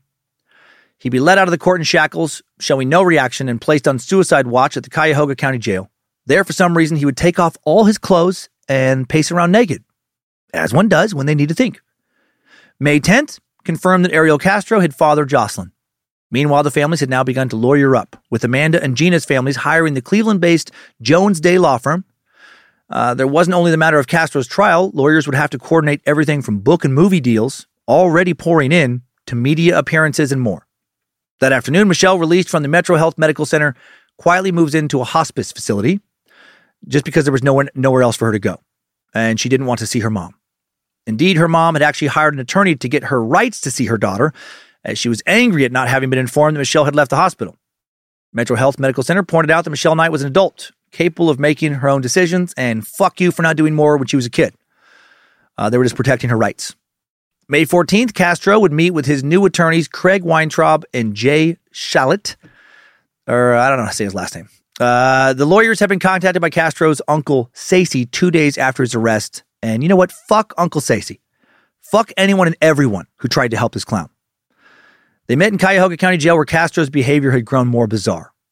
He now spent most of his time staring at the empty bunk overhead, walking around naked, drinking Kool Aid while staring at himself in the mirror. When he wasn't sleeping or having one of his three regular meals, Castro liked to snack using his commissary money to purchase peanut butter crackers and Snickers bars. That's fun that he gets to have nice candy. He constantly complained to his guards that his cell was too cold, but still didn't put on clothes. During his three hour meeting with the attorneys, Castro insisted on still being naked, so he just takes a three hour naked meeting with his attorneys and orders them to turn off the air conditioning. Uh, he had already confessed to detectives without a lawyer present. The main issue for the defense was whether Castro would face the death penalty as fetus murder, what he'd done to Michelle five times, classified as an aggravated homicide under Ohio law. The next morning, the two attorneys told a TV reporter that their client would plead not guilty to all the charges if a grand jury indicted him. Weintraub said Ariel Castro had been demonized by the world's press before anyone knew the whole story. And you know what? Fuck Weintraub. Could have said no to this case. The initial portrayal by the media has been one of a monster, said Weintraub. And that's not the impression I got when I talked to him for three hours. when he talked to that fucking naked maniac for three hours. Soon after, the Castro family met and discussed how to proceed now that they were publicly related to one of the worst men in Cleveland. At the meeting, it was decided that Ariel Castro Jr., now using his middle name of Anthony, would be the Castro family spokesman. From now on, all media requests would go through him although his uncle Sacy Castro would also give the occasional interview. At the beginning of June, Ariel Castro, taken off a suicide watch, moved to another part of the jail where he's provided with the television. So that sucks. June 7th, the Cuyahoga County grand jury returns an unprecedented 329 count indictment against Ariel Castro. Shockingly, this only covered the period from August 2002 to February 2007. Prosecutor Tim McGinty promised more to come. The 142 page indictment accused Ariel Castro of two counts of aggravated murder for causing the unlawful termination of pregnancy. Of a pregnancy. He also indicted him on uh, 139 counts of rape, 177 counts of kidnapping, seven counts of gross sexual imposition, three counts of felonious assault, and a single count of possessing criminal tools. Next day, Castro's attorneys announced he will plead not guilty to each and every charge. But what was unclear was whether or not Castro would face the death penalty. Castro's attorney, Jaye Schlachet, said the death penalty was inappropriate for Castro's case, noting there was no physical evidence or medical records relating to the miscarriages. 1:45 p.m. Wednesday, June 2nd, a handcuffed and shackled Ariel Castro led to the Cuyahoga Common Pleas Court for his arraignment. It had been moved to Judge Deena Calabrese's 20, uh, 22nd floor courtroom to accommodate all the media. Castro, dressed in a bright orange jumpsuit, appeared to have a smirk on his face, that smug fuck, pleaded not guilty to every charge and then court was dismissed. Afterwards, Ariel Castro wrote several Father's Day letters to his kids from his jail cell. Ah, oh, that's awesome. They were never delivered. I just can't believe what I did, he wrote in one, to put me in the situation that I'm in now. Huh, we I think we all know he did. June 22nd, 2013, Judge Michael Russo would order Ariel Castro to undergo a psychiatric competency evaluation to see if he is fit to stand trial. He'd be examined in Cuyahoga County Court uh, excuse me, he'd be examined in the Cuyahoga County Court Psychiatrist Clinic by Dr. Philip Resnick and Dr. Jason Beeman. Told them about his early childhood in Puerto Rico, how he'd been sexually abused by an older boy when he was five. Claimed that after moving to America, his mom physically abused him daily. When Dr. Resnick asked him how he felt about that, Castro said he prayed his mom would die. Then Dr. Resnick asked him about his educational history. Castro said he was a satisfactory student, but teased by other boys, couldn't remember why. Admitted to being suspended in junior high for touching a girl's breast. Said his first relationship was in seventh grade, lasted five months. When asked about his psychiatric history, Castro said he'd experienced his first mental health problem around 1980 when he began getting headaches and feeling disoriented and confused. said that these periods, uh, during these periods, he'd make bad decisions. Also said he didn't want the death penalty. Uh, these, these doctors would declare him fit to stand trial. His competency would be affirmed by the court July 3rd, 2013. At the same hearing, he asked if Jocelyn could visit him in jail. Fucking balls on this guy. Uh, Judge Michael Russo was like, uh, How about you go fuck yourself instead? Didn't allow it. Thursday, July 11th, day after Ariel Castro's 53rd birthday, the Capital Review Committee, CRC, met in the Cuyahoga County Prosecutor's Office to discuss whether or not to seek the death penalty. Before the meeting, Castro's lawyers had presented their mitigating factors. According to them, there was no medical evidence to corroborate Michelle's claims that Castro had forced her to miscarry. They uh, warned that since the testimony would be hard to verify if the state did win, they had a long appeals process ahead of them. Defense also argued that Castro would likely spend the rest of his life on death row if convicted, given the average time on death row at the time, 16.6 years, and that that would cost the state of Ohio millions of dollars. Furthermore, they said Castro's execution was bound to cause harm to Jocelyn. How dare they even bring her name up into this shit? Next morning, the Cuyahoga County Grand Jury hands down a superseding 977 count indictment, covering the entire period the three women were held. This new 560, uh, 76 page indictment included 512 counts of kidnapping, 446 counts of rape, seven counts of gross sexual imposition, six counts of felonious assault, three counts of child endangerment, and a single count of possessing criminal tools. Also include the two counts of aggravated, aggravated murder from the original indictment. July 26, 2013, McGinty would offer a plea deal under the deal, which would put him in prison for life without parole, plus a minimum of a thousand years. Castro would agree to plead guilty to 937 counts out of the 977. These included the two charges of aggravated murder. Uh, sorry, I'm thinking of a different part of the story. I'm laughing at this, relating to terminating Michelle Knight's pregnancies, and Castro took the deal. At the hearing, he agreed that he would never again see the light of day, but said that there were some things he wanted to put on record that he'd been a victim of child uh, abuse, and everything had stemmed from that. But the judge cut him off, saying he could talk about his problems at sentencing. I love it. Hey, hey, Ariel. Hey, hey, bud. Uh, hey, hey, bud. How about you take everything you just said and everything you were about to say, and you file it under Who Gives a Fuck? Everyone hates you. Under the team's of the deal, Ariel Castro would have to forfeit the property on Seymour Avenue. His personal photos and clothing would be given to his children, but seized cash would go towards demolishing 2207 Seymour Avenue, along with the two houses beside it. Afterwards, Tim McGinty told the press that justice had been done. He said he's never coming out except nailed in a box or in an ash can. He's not stepping out. Sentencing would be on August 1st. Uh, August 1st, the courtroom is overflowing with spectators. Exact scale model of 2207 Seymour, constructed by the FBI's Quantico lab, had been placed at the front of the courtroom. And the big question on everyone's lips was whether any of the victims would address the court. For the most part, all three women have been keeping to themselves, spending time with their families, making plans to go back to school, obtain GEDs, and begin college. Good for them. There would not be a trial, but Tim McGinty still planned to present evidence and call witnesses. That way, there would be a record of Ariel Castro's evil deeds if he ever tried to appeal. The witnesses described how Castro had lured the young women back to the house, the extent of the abuse, and the massive amount of evidence that proved he was guilty and FBI agents detailed the magnitude of the psychological, physical, and financial case, or excuse me, care that the women in Jocelyn would need going forward. Castro's 2004 letter, in which he admitted to being a sexual predator, was read aloud. And an expert on PTSD testified to how the women's brains had been rewired, how the complete and total terror of their experiences had left a lasting mark that may never fully be undone. Uh, families of the victims, Gina's cousin, Amanda's sisters, would also make victim impact statements. Michelle Knight, however, would be the last to speak.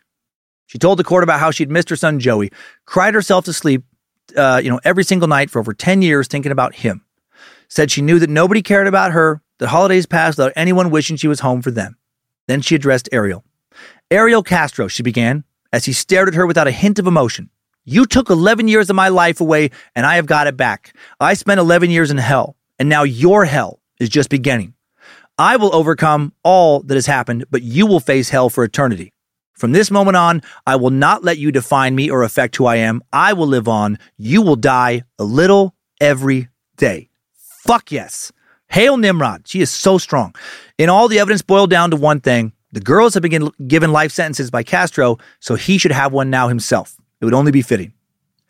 12:38 p.m. Judge Michael Russo asked Ariel Castro if he wished to speak before being sentenced, and for the next 17 minutes, everyone present regretted the judge giving him the floor. That pathetic waste of oxygen and space delivered a rambling, self pitying, often defiant speech from the defense table as his two attorneys looked on helplessly, as they looked frankly embarrassed to be sitting next to him. First of all, Castro began, I'm a very emotional person. Okay? So I'm going to try and get it out. No one fucking cares, dude. He began by telling the judge how he had been a victim of sexual molestation as a child, leading to his lifelong obsession with pornography and sexual problems. People are trying to paint me as a monster, he told the court, and I'm not a monster. I'm sick. Castro maintained he'd always lived a normal life, holding down a steady job with a wife and four kids. And I.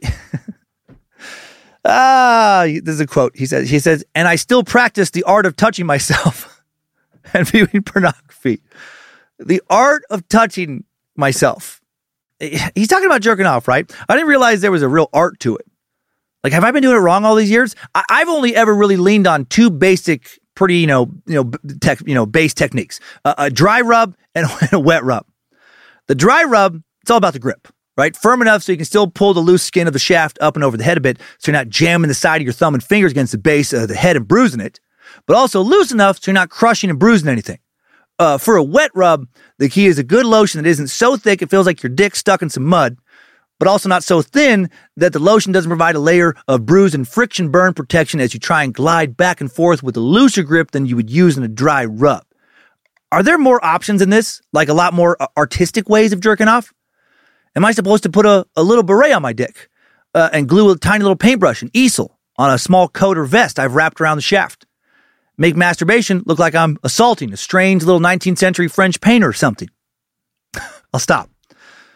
None of this matters for me anyway, yeah, you know, in light of my recent accidents. You know, falling out of bed with boners has been pretty tragic. I actually fell again the other day. I'm, I'll talk about it later. I don't want to be too distracting right now. Castro added, I believe I'm addicted to porn to the point that it doesn't really, that it really makes me impulsive. And I just don't realize what I'm doing is wrong. I'm not trying to make excuses here because I know that I'll be put away forever. Yeah, but you are making excuses because you want people to pity you instead of despise you. He continued referring to the time after his divorce from Nilda saying, I continue to I continue to practice the art of masturbation. Oh, the art and pornography. And it got so bad that I used to do it two or three hours a day nonstop. And when I was finished, I would just collapse right there. Uh, sounds like sounds less like art and more like uh, some kind of masturbation marathon running. Doesn't sound very fun, honestly. Sounds exhausting. Uh, he then segued into how he had picked up the first victim, saying it was completely unplanned when I got up that day, he told the court, I did not say, Oh, I'm going to try and find some women because I, it just wasn't my character. But I know it's wrong. And I'm not trying to make excuses here as he makes more excuses. Suddenly he became emotional, complaining that everybody said he was violent when the opposite was true. he told the judge, I, I drove a school bus. I'm a musician. I have a family. I do have value for human life. Everyone knows it's literally impossible for a bus driving musician with a family to be abusive. It can't be done. Castro claimed that Jocelyn had always lived a normal life and he would take her out in the public to experience life outside 2207 Seymour. Then, paradoxically, Castro explained that he'd been driven by sex when he abducted Gina DeJesus. And he appeared to blame Amanda for getting into his car without even knowing who he was. He said, I'm trying to make a point that I'm not a violent predator. You are trying to make me look like a monster. I'm not a monster. I'm a normal person. I'm just sick. I have an addiction just like an alcoholic has an addiction. Alcoholics cannot control their addiction. That's why I can't control my addiction, Your Honor. Like, what does he expect to happen here? The Honor, you know what? You're right. I was hard on you. We're going to give you parole. We're going to let, we're going to let you off with parole. Your Honor, uh, Ariel Castro is I just like an alcoholic. Some people drink too often and too much, and other p- people kidnap and rape and imprison girls and women too much. And all of those people are the same. Neither group better or worse than the other. He then told the judge that most of the sex had been consensual. Oh my God. And that there had been a lot of harmony. 2207 Seymour. He told Judge Russo practically all of it was consensual. These allegations about being forceful on them are totally wrong because there were times they would even ask me for sex, many times. Get the fuck out of here. And I learned that these girls, I learned that these girls are not virgins from their testimony to me. And they had multiple partners before me. All true. That's what he says. It's true, Your Honor. By the time I found their bikes, they'd already been jumped off a shit ton of ramps. They've been ridden down alleys, tossed aside in front of different schools, convenience stores, thrown off bridges. These bikes were far from shiny and new when I got a hold of them. So who gives a shit? How hard I wrote him, Your Honor. Am I right? Uh, how satisfying would an ending to the story be if mid speech the judge just like pulled out a Glock G17 or something and just blew both his fucking kneecaps out? Shut the fuck up! Take him away. No hospital. Just throw him in the cell as is. Finally, cradling his head in his hands, victim Ariel Castro apologized to his three victims, saying he was truly sorry for what had happened, and then he blamed the FBI. He blamed them for incompetence, saying that, you know, if they had done a better investigation, he might have been caught a long time ago. He declared, I feel that the FBI let these girls down. My God. Like as if the public, you know, uh, sentiment in the room was going to change. Like, you know what? He's on our side. It's the FBI that's the problem. He declared, but they failed to question me. I'm her father. If they would have questioned me, it's possible it would, it would have ended right there. He then turned to the victims' families and said he was truly sorry again, and then it was over. After thanking Michelle Knight for her remarkable restraint during that, Judge Russo asked Castro how he could possibly say he was not a violent person after admitting to hundreds of sexually violent offenses. And although he might find the term sexual predator unpleasant, it fit. Castro argued back, it's confusing.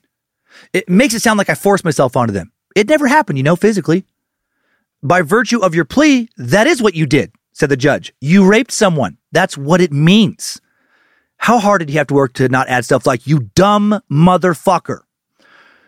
Judge Russo told the defendant that this was by far the worst case that had ever come before him, was unparalleled in its scope of kidnapping, torture, and deprivation. He said all this was organized. You used deception. You used chains and other means to hold captive three young women and ultimately a young child. The judge noted that although Castro claimed to suffer from sexual addiction when he abducted Michelle Knight, he had a steady girlfriend who he neither harmed nor abused. You just made a calculated decision to do wrong, said Judge Russo. And if anything, to me, you exhibit antisocial personality disorder. I'm not a psychological expert. I certainly don't have the credentials of those who spoke here today, but you have extreme narcissism, and it seems rather persuasive. He said that this trial seemed to offer not only justice for his victims, but also for Nilda. They'd brought charges against Castro when she couldn't. Then the judge turned sentencing Ariel Castro uh, to, for the 937 counts, beginning with the two, or he turned to the sentencing for all those counts, beginning with the mur- uh, murder uh, relating to Michelle Knight's forced miscarriages. May I say something? asked the defendant. No, said Judge Russo, looking impatient, before he then added, Well, uh, what do you want to say? You pled guilty to it. And Casto replied testily, I, I know that, but there was never any evidence in that. But I don't want to put these women through anymore. So that's why I pled guilty to it.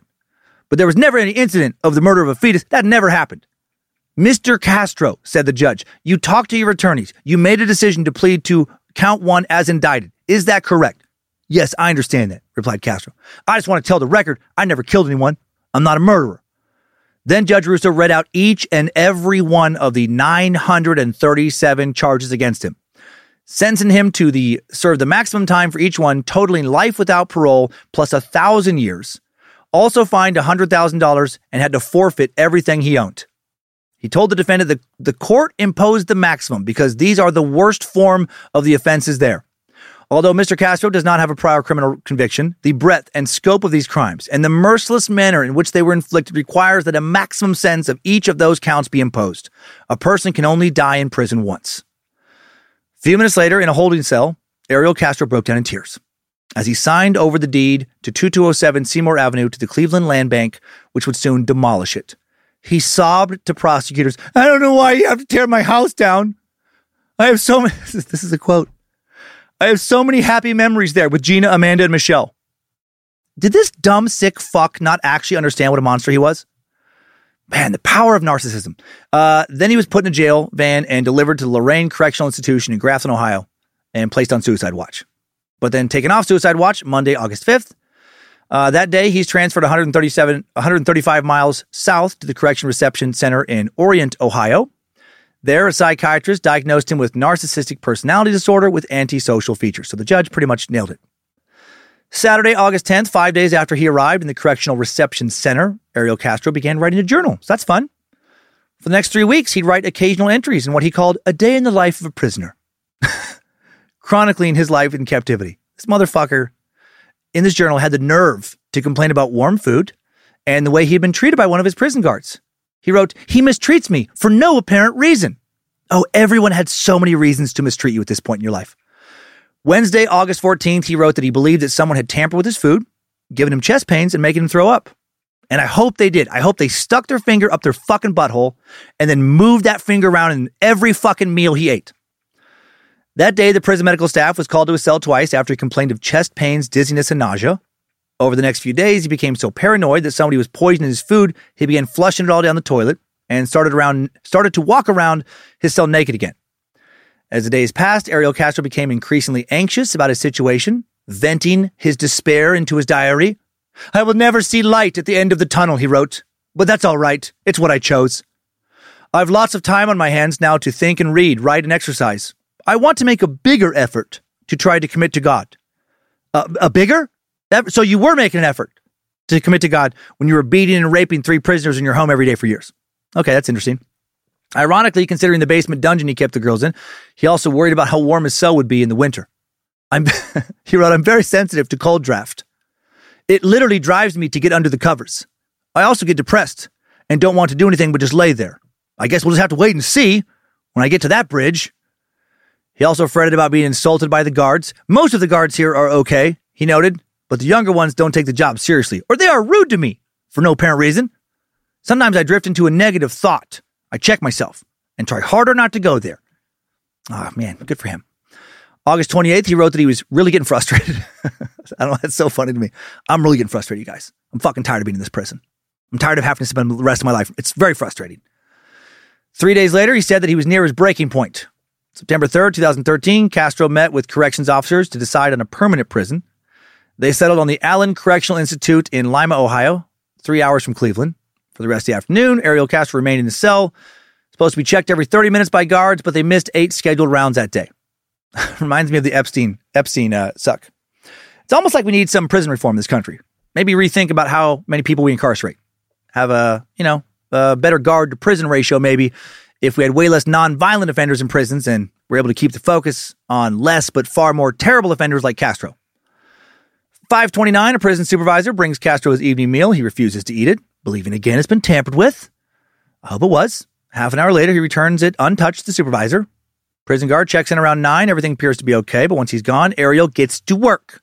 He carefully lays out photographs of his kids and family members on a pasteboard near his desk, writes the names of each person under their photograph, lays out several personal items around his cell, leaves his Bible open to the Gospel of St. John, and writes a passage on, the sheet, on a sheet of paper.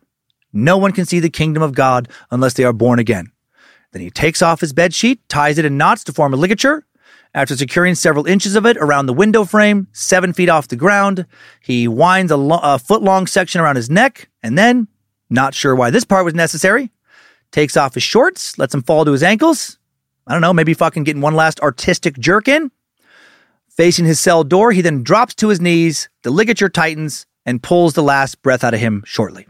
Prison guards will try to revive him, but then paramedics get lost on their way to the fucking jail. How much professional incompetence can one episode have?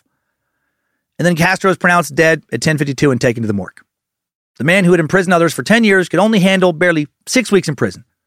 One of the only times I've been really bummed that one of these dirtbags dies in prison so quick, just like with Epstein. I wanted him to stay in, suffer for a long time. Too bad some robotics company couldn't have invented some kind of prison rape bot that also prevents prisoners from, you know, killing themselves. and that rape bot could just be his cellmate and programmed to brutally rape him seven times a day for the next, I don't know, 11 years or so at least.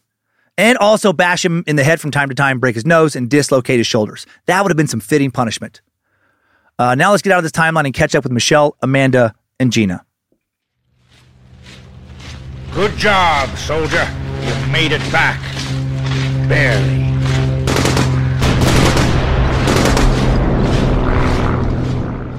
So, where are the Cleveland kidnapping victims today? Michelle Knight, now goes by the name of Lily Rose Lee, released her second memoir, Life After Darkness Finding Healing and Happiness After the Cleveland Kidnappings in 2018. Based on Amazon reviews, looks like it's been fucking killing it. Selling tons of copies, very well rated. There's a pic of Michelle on the cover. Uh, she has a bunch of awesome looking tattoos, looks confident, looks strong and happy, and I love it. Her first memoir, Finding Me, was a New York Times bestseller in 2014. She married uh, Miguel Rodriguez, a medical courier, May 6th, 2016. Uh, the third anniversary of her freedom. Seems like a great dude. She's traveled the globe as a public speaker, even launched her own foundation, Lily's Ray of Hope, supporting women and girls who are victims of domestic violence, human trafficking, and child abuse. She partnered with the specialty coffee maker 3 uh, 19 company to showcase her artwork and raise money for her foundation, which provides resources for women to restart their lives. Also involved with fostering rescue animals. May 6th of this year, the 10th anniversary of her rescue, she hosted Tragedy to Triumph, an evening with Michelle Knight, a dinner and raffle to raise money for her uh, nonprofit, another group she has started, Unleashed Animal Rescue. Uh, sadly, she was never reunited with her son, though. After she went missing, he was adopted. After she was freed, she was sent pictures of him, told about him, but the adoptive parents have decided not to let her see him or know his, you know, uh, name and address and such. As of at least uh, as recent as 2021, she still has never seen him, but wishes him happy birthday each year on social media and has said in interviews that she's not bitter about not seeing him. She knows he is happy, he is safe, he is healthy, and that's enough for her because she is a fucking warrior. What about Amanda Berry? Over the years, Berry has turned her attention to spotlighting missing people in Northeast Ohio. She started hosting a daily news segment on Cleveland's Fox 8 because she wanted missing people to know the public was still looking for them. 2015, she co authored a memoir with Gina DeJesus, and she's still raising Jocelyn, who just turned 16 with a large, sweet 16 party, the kind of birthday party Amanda never got to have. Based on her photo in a People magazine back in May, she looks fantastic, healthy, happy, strong as fuck, resilient. Gina DeJesus joined forces with the Northeast Ohio Amber Alert Committee, where she works alongside victims advocates to provide families with support. 2018, she launched the nonprofit Cleveland Family Center for Missing Children and Adults. Center has been successful in helping numerous families with missing children, working with 58 families as of 2000 uh, or 2022. DeJesus and her family also currently travel around the country training law enforcement on how to engage with families of the missing. Uh, it's like she brings that one message of hope that, you know what, there's a chance. Newburgh Heights Police Chief John Majoy, who works with DeJesus through the Missing Center, told Cleveland's Fox 8. She just brings that electric charge with her, and nobody else can do that.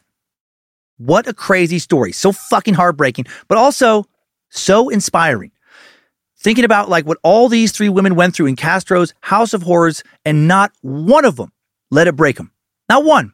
All I'm sure have deep scars that will never fully heal, but also doesn't seem like any of them are allowing those scars to define them in the least. Right? They're out there in the world doing so much good. They've refused to sink to his level. They are continuously continuously inspiring other victims of abuse to rise above it, to live a full life, to find love, to trust again. And that is so remarkable. Makes me thankful for all the good I have in my life, to not letting the bad from the past weigh me down, and my bad nothing compared to their bad. Fucking nothing.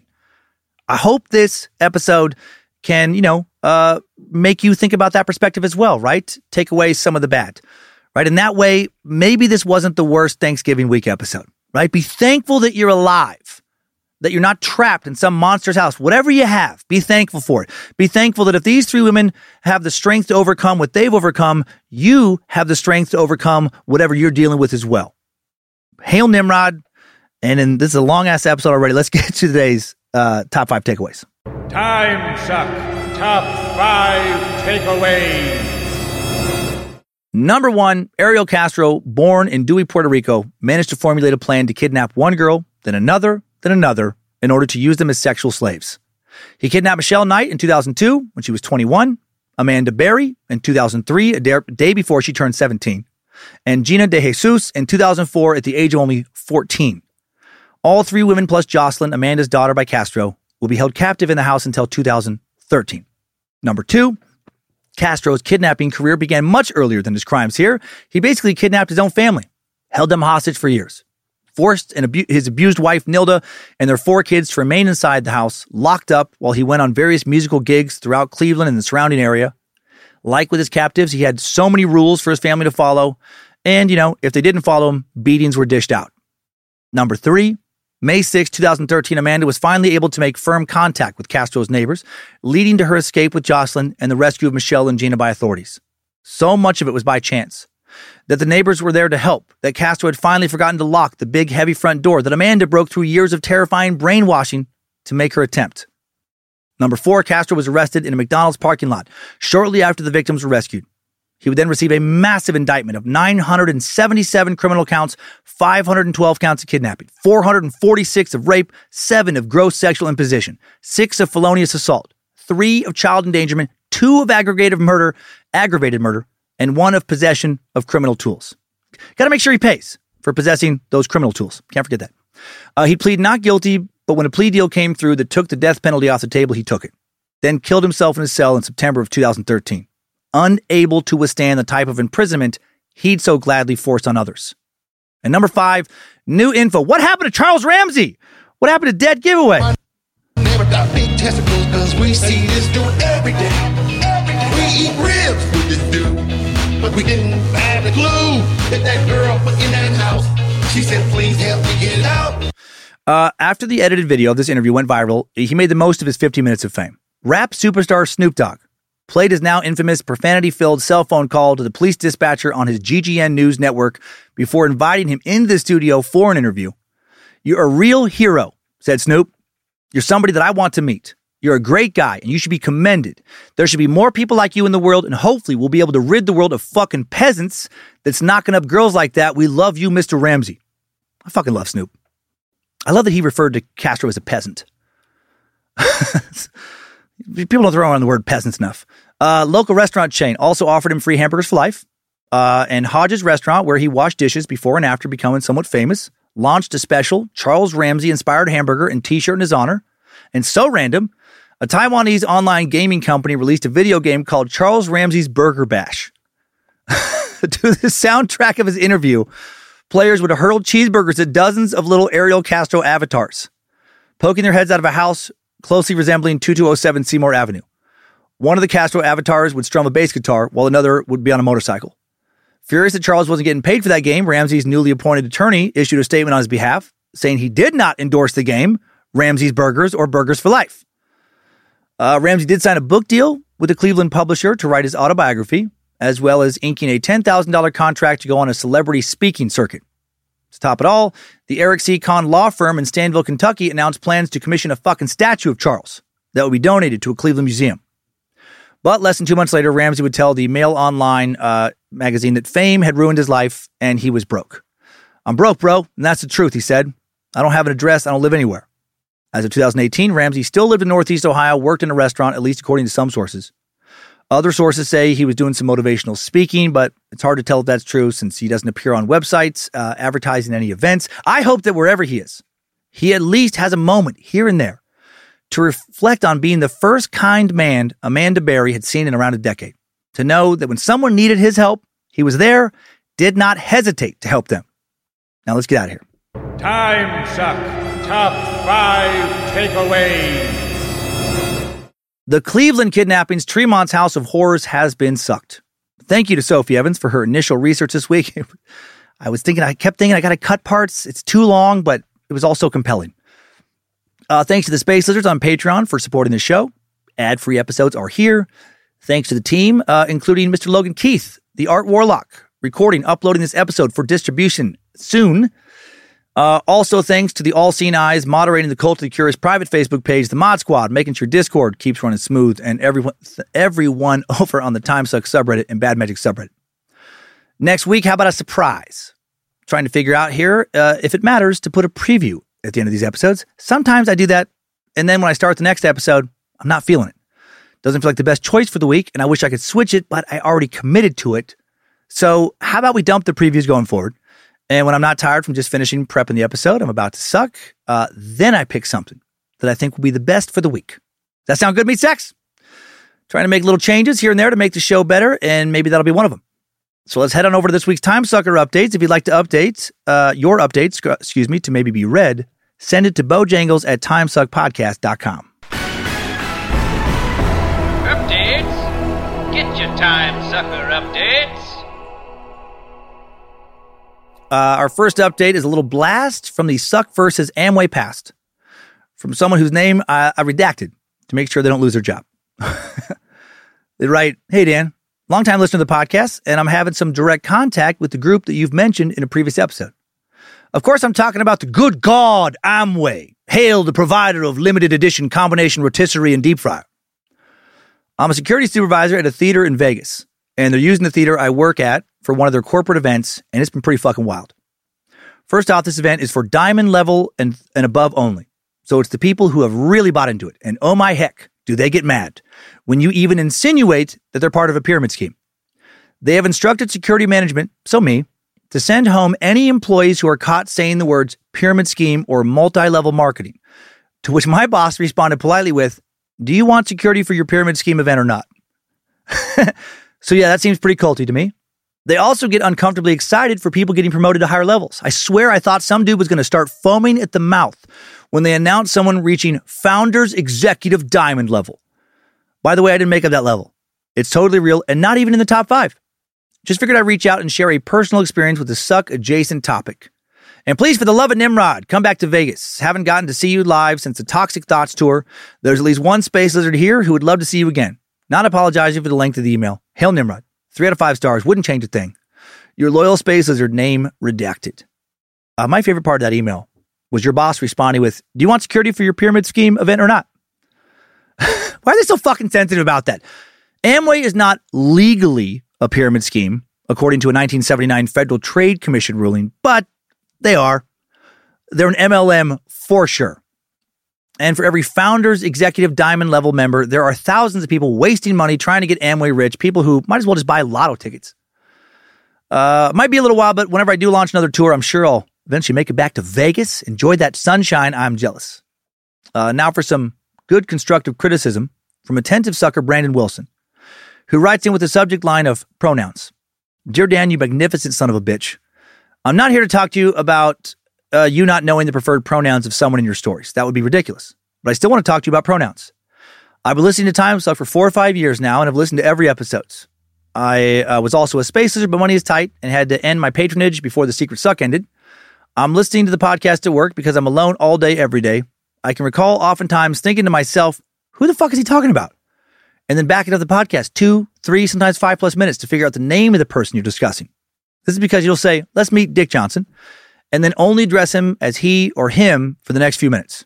So what I'm asking is to swap out one of those he, she, him, hers for a name every minute or so. It sure would help those of us who have occasionally uh, have to shift our focus to work, and when we come back, we're confused. Or maybe it's just me. Either way, please and thanks. Love you and the Bad Magic Crew long time, Brandon Wilson. Well, Brandon, yeah, thank you. I mean, I think that would be a good idea, you know, to uh, to throw the names in there more. And yes, it would be pretty impossible trying to figure out the preferred pronouns of various dead time suck subjects.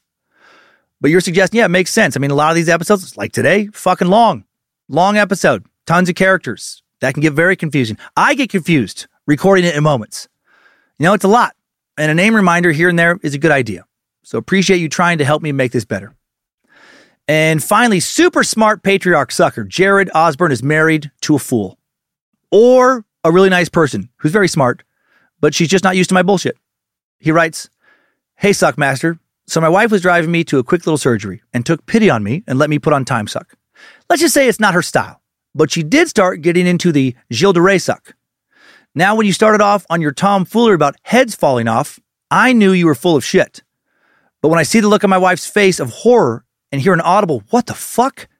See a shiver go down her body, I knew she bought that shit hook, line, and sinker. I laughed so fucking hard. Anywho, keep on sucking, Jared. Jared, I love that for a few moments your wife actually thought that there was a parasite out there that can eat little tunnels in your neck uh, to the point that when you turn around too quick, your head can literally fall off. Ah, that message alone made that bullshit worth it. Hail Nimrod, everybody. Thank you for all the messages. Next time suckers. I needed that. We all did. Thank you for listening to another Bad Magic Productions podcast. Scared to death, time suck each week. Uh, be sure and leave a rate, rating and or review. Throw us those five stars, please. And thanks for doing that. Also, maybe don't kidnap anyone this week and trap them in your house for a decade to use as a sex slave. It's not cool. It's really not cool.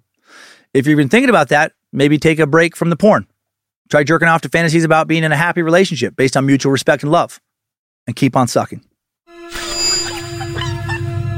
Bad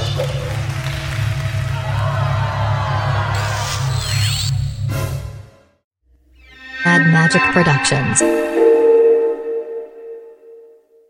just one last quick thing. I, I didn't want to break it up, bring it up earlier and have any of you, you know, worrying too much about me throughout the rest of the episode. But no, I, I did, I did fall again. Fell out of bed with a, with a boner for a third time. And uh, again, it, it did break my fall. And now I got some real problems. Uh, now my boner has been bent a full 360 degrees. You know those twisty, silly, crazy novelty straws? That's what my dick is now. And going to the bathroom is very complicated. And sex is completely out of the question. I don't know what I'm going to do. I'm thinking about at least trying taking out a heavy rolling pin, throwing back a couple painkillers, and really just, you know, put in some work to straighten this shit out.